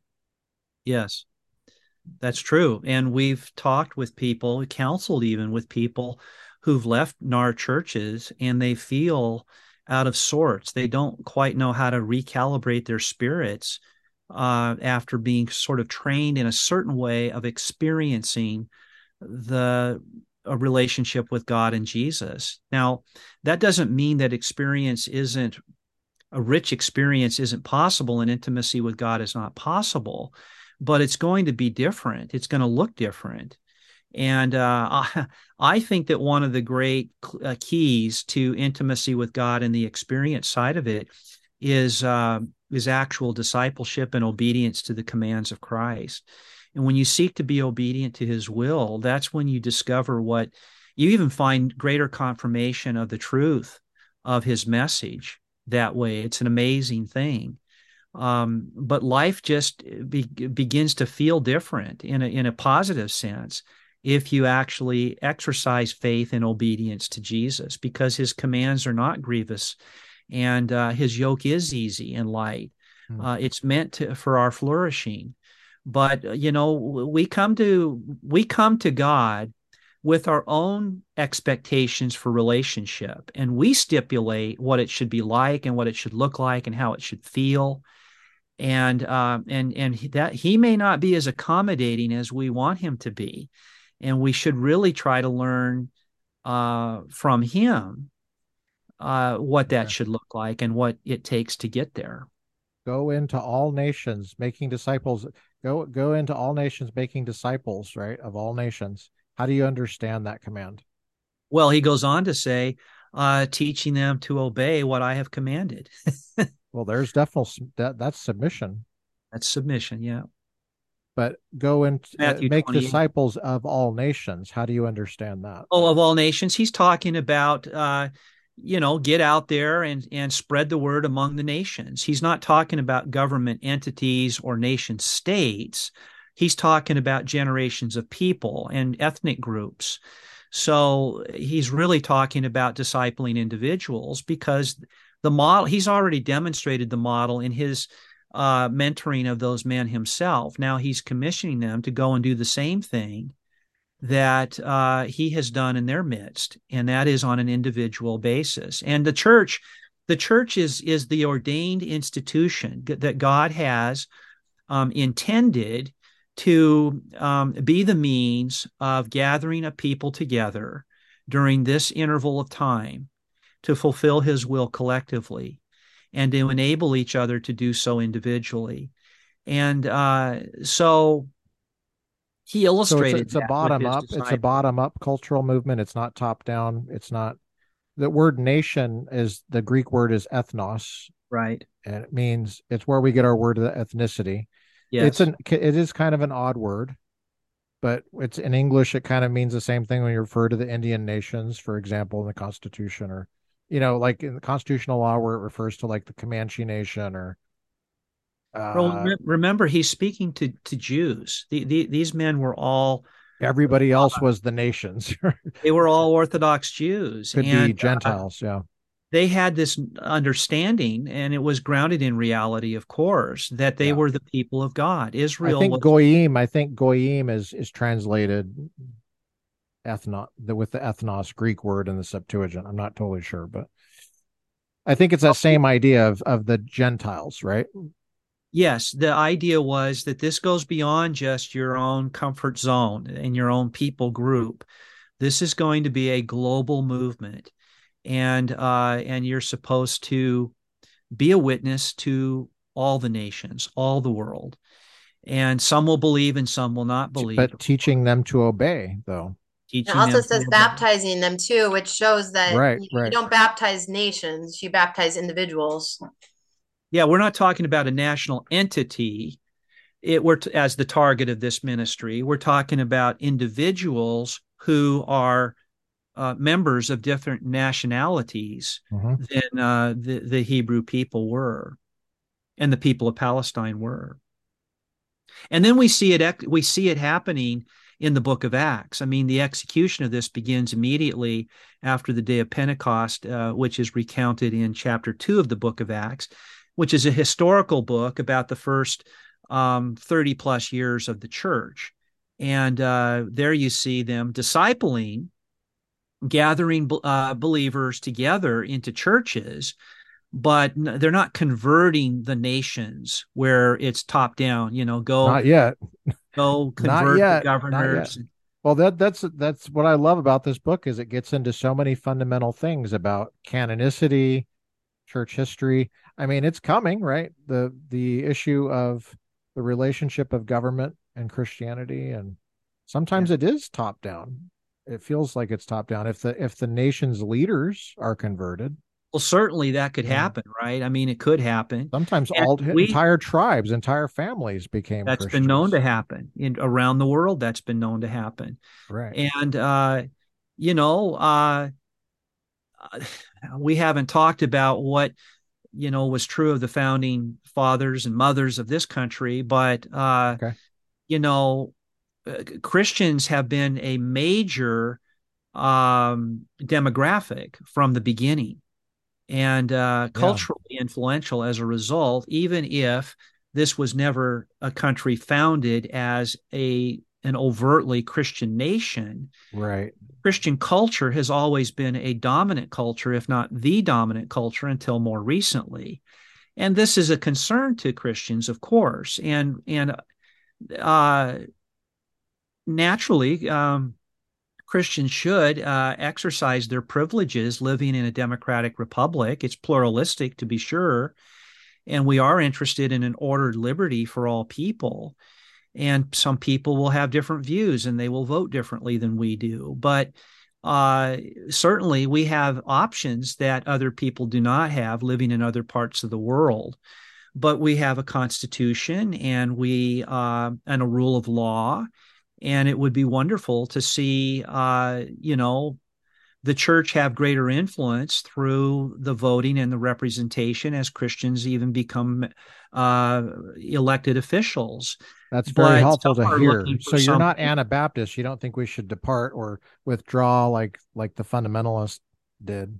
Not I myself don't know, but I that's don't. A good, that's a good qualification to get because some folks might hear this and hear you think that you're very concerned about any Christian uh, influence in politics. Yeah, no, not at all. I think that we we have that.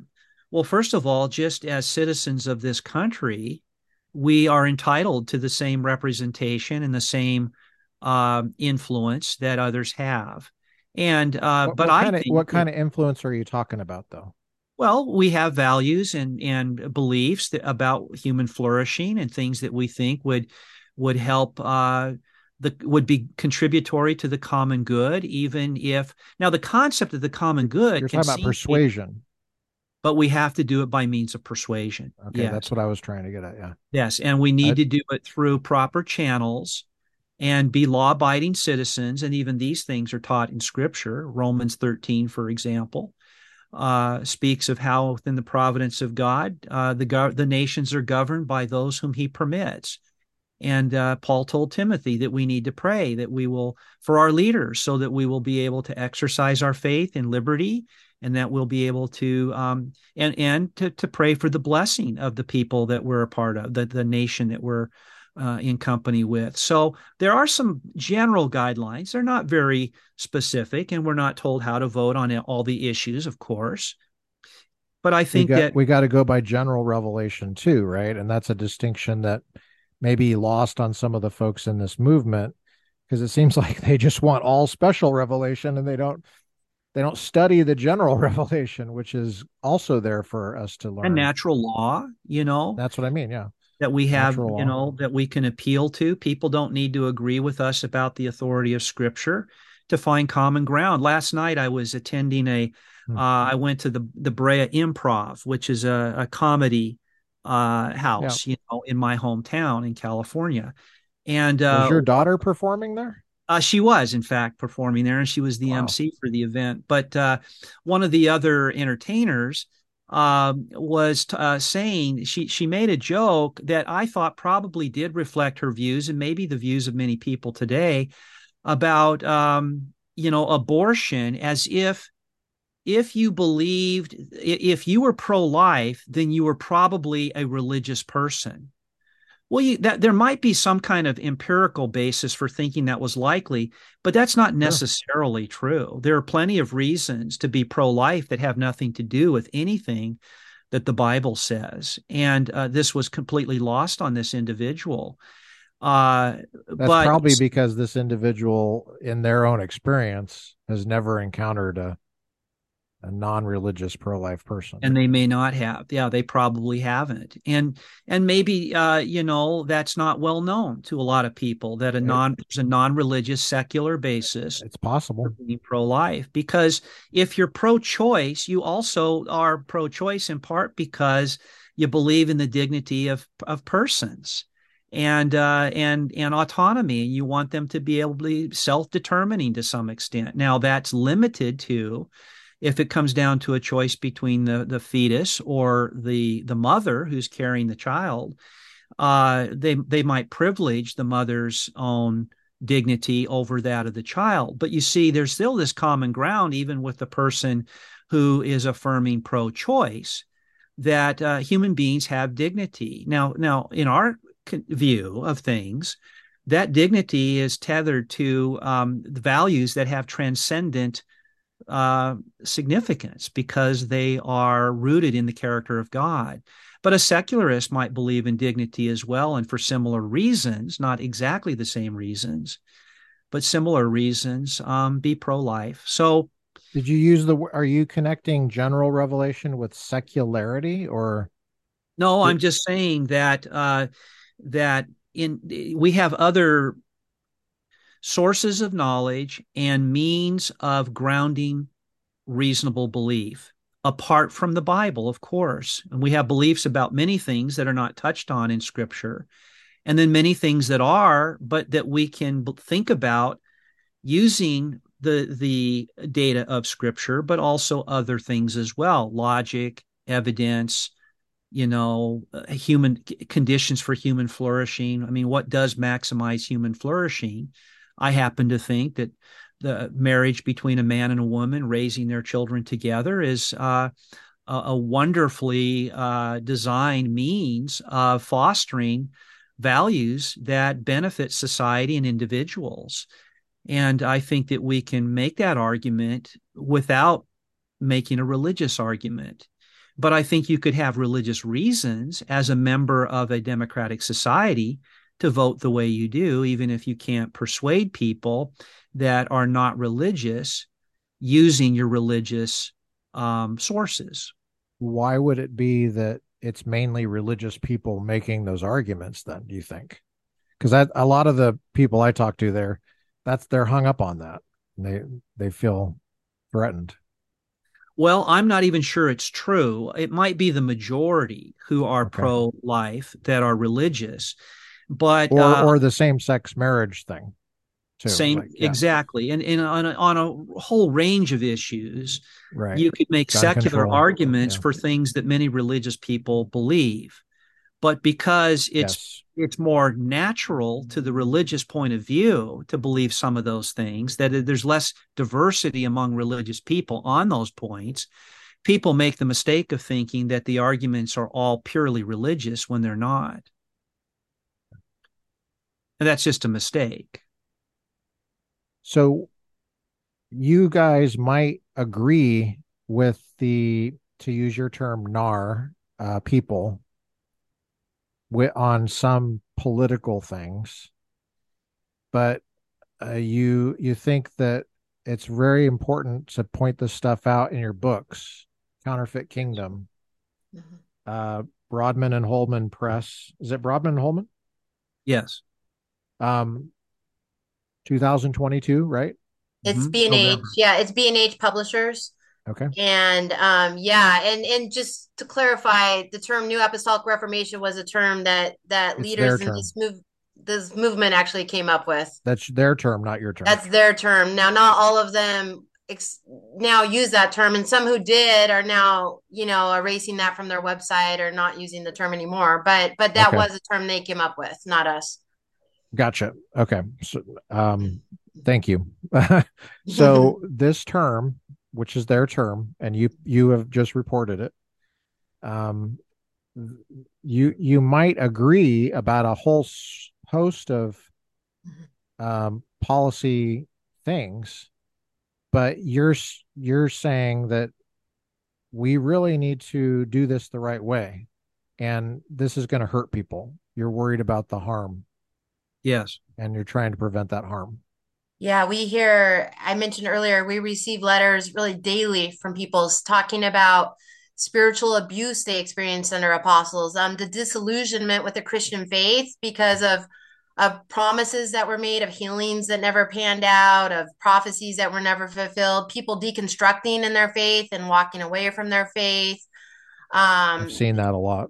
Yeah, people feeling defeated too because they think that there's something wrong with them if they're not experiencing yeah. what other people are reporting and they mm-hmm. don't they are doing it the wrong way yes yeah and division churches are splitting left and right from this movement Very and families common. yeah. kids kids going off to Bethel School of Supernatural Ministry and then never talking to their parents or extended family again, you know, and they're I mean, it's there's a lot of heartache that is coming from this movement. Well, some folks might assume what you're doing is div- divisive. They do say um, that. Yes. But, you know, I mean, th- again, here we go back to church history. And mm-hmm. that's why I'm using my church history textbook from Wayland Baptist University in Hawaii. Uh, wonderful class, Dr. David Howell. Mm-hmm. Um, mm-hmm. I-, I loved taking church history in seminary and, and because Jesus says he wants his disciples to be unified. And that seems to be the exception in 2000 years. And my Catholic friends say we've never been more divided, you know, and of course they're talking about all the Protestant denominations they can't keep track of. And well, what breaks the unity though is false teaching. You know, there's we cite this verse sure. at the beginning of that's our what book. that's what everybody says and, the whole time. But, but you know, and Paul said in Romans, I appeal to you, brothers, to watch out for those who cause divisions and create obstacles contrary to the doctrine that you have been taught. Avoid them. And yeah. you know, when people when people introduce new and novel doctrines that have not been followed like this through the history of the church that are causing damage and then other people point them out and say this is damage and they go oh you're causing division. No no it's not the people pointing them out who are causing division it's actually the people who have introduced those those beliefs that are not supported by scripture. Well yeah i mean but my i'm kind of you're you're correct i agree with you on that but my i'm i'm just pointing out that it just the what people notice is that we are extremely divisive as people. And everybody wants to justify why they're being divisive. I mean it's always a good reason right? In your own mind. Um right but, to, say, to also... say that you have to follow an apostle or prophet or be outside of god's will sure that's inherently divisive and and it you know it doesn't leave leave people with a choice that's right. that's their teaching and ostensibly, we have something in common that should be a source for uh, a meeting of the minds. It should be a point of contact for meeting minds, and that's scripture.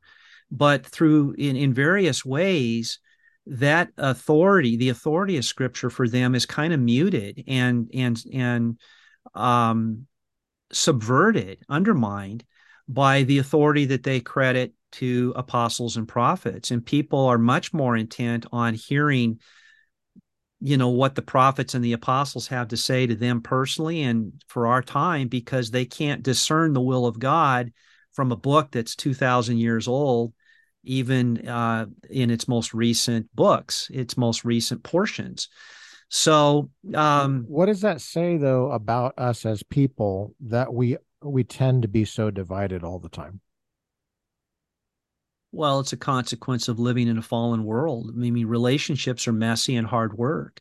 The closest relationships we have, the most meaningful relationships we have with the people we love the most, are messy at times. And yeah. we live we live in a in an age where eh, you know, and yeah, and you know, it would be wonderful if we could all get along, whether we agreed or not. If we could, if we could at least get along better than we do. I, I marvel still like I said earlier, that we get along as well as we do, that we are as unified as we are. That's an interesting this point. country is amazingly polarized and it's almost evenly split down the middle. Um, and and and I mean radically polarized. You got the far left and you got the far right. You've got things in between, but um, and then you've got the correct people like me, like you. Yeah, exactly. So and if everybody would just listen to you, Lucas, it would be such a better world, right? Yeah, exactly. But th- th- this is how What's wrong is. with you? What's wrong with I you? I do wonder what our future is as a country. Yeah, I don't. I don't know how to. I can't even imagine really um, a, a, an outcome. I don't even mean a good outcome. I, I I can imagine certain ways things could turn out, but there there is no clear massive tilt only on one side.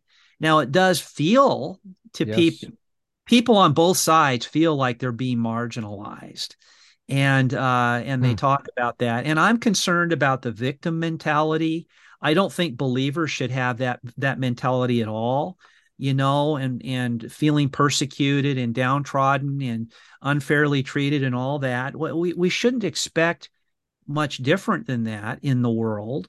People have competing interests, and we are largely selfish in our pursuit of them. All of us have that inclination. So uh, I think that what God has done over over the m- many centuries of human experience is demonstrated that under one or uh, social governmental arrangement after another, uh, when humans uh, are calling the shots, it's not working out very well. Yeah. And we have a longing in our heart for something different and greater than this.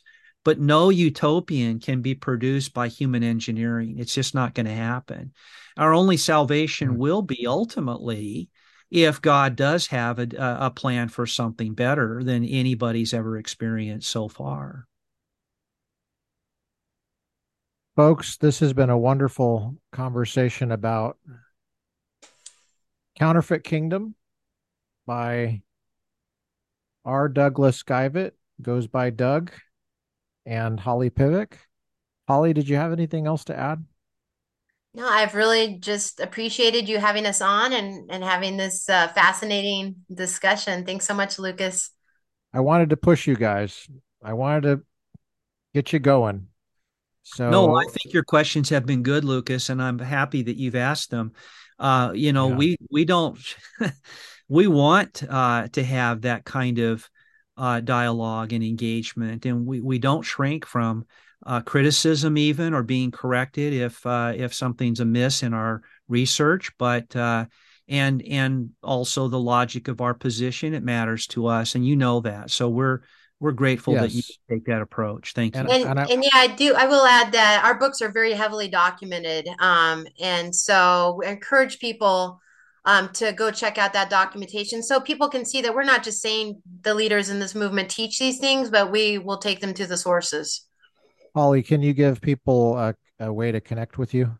Yes. So my my website is hollypivec.com.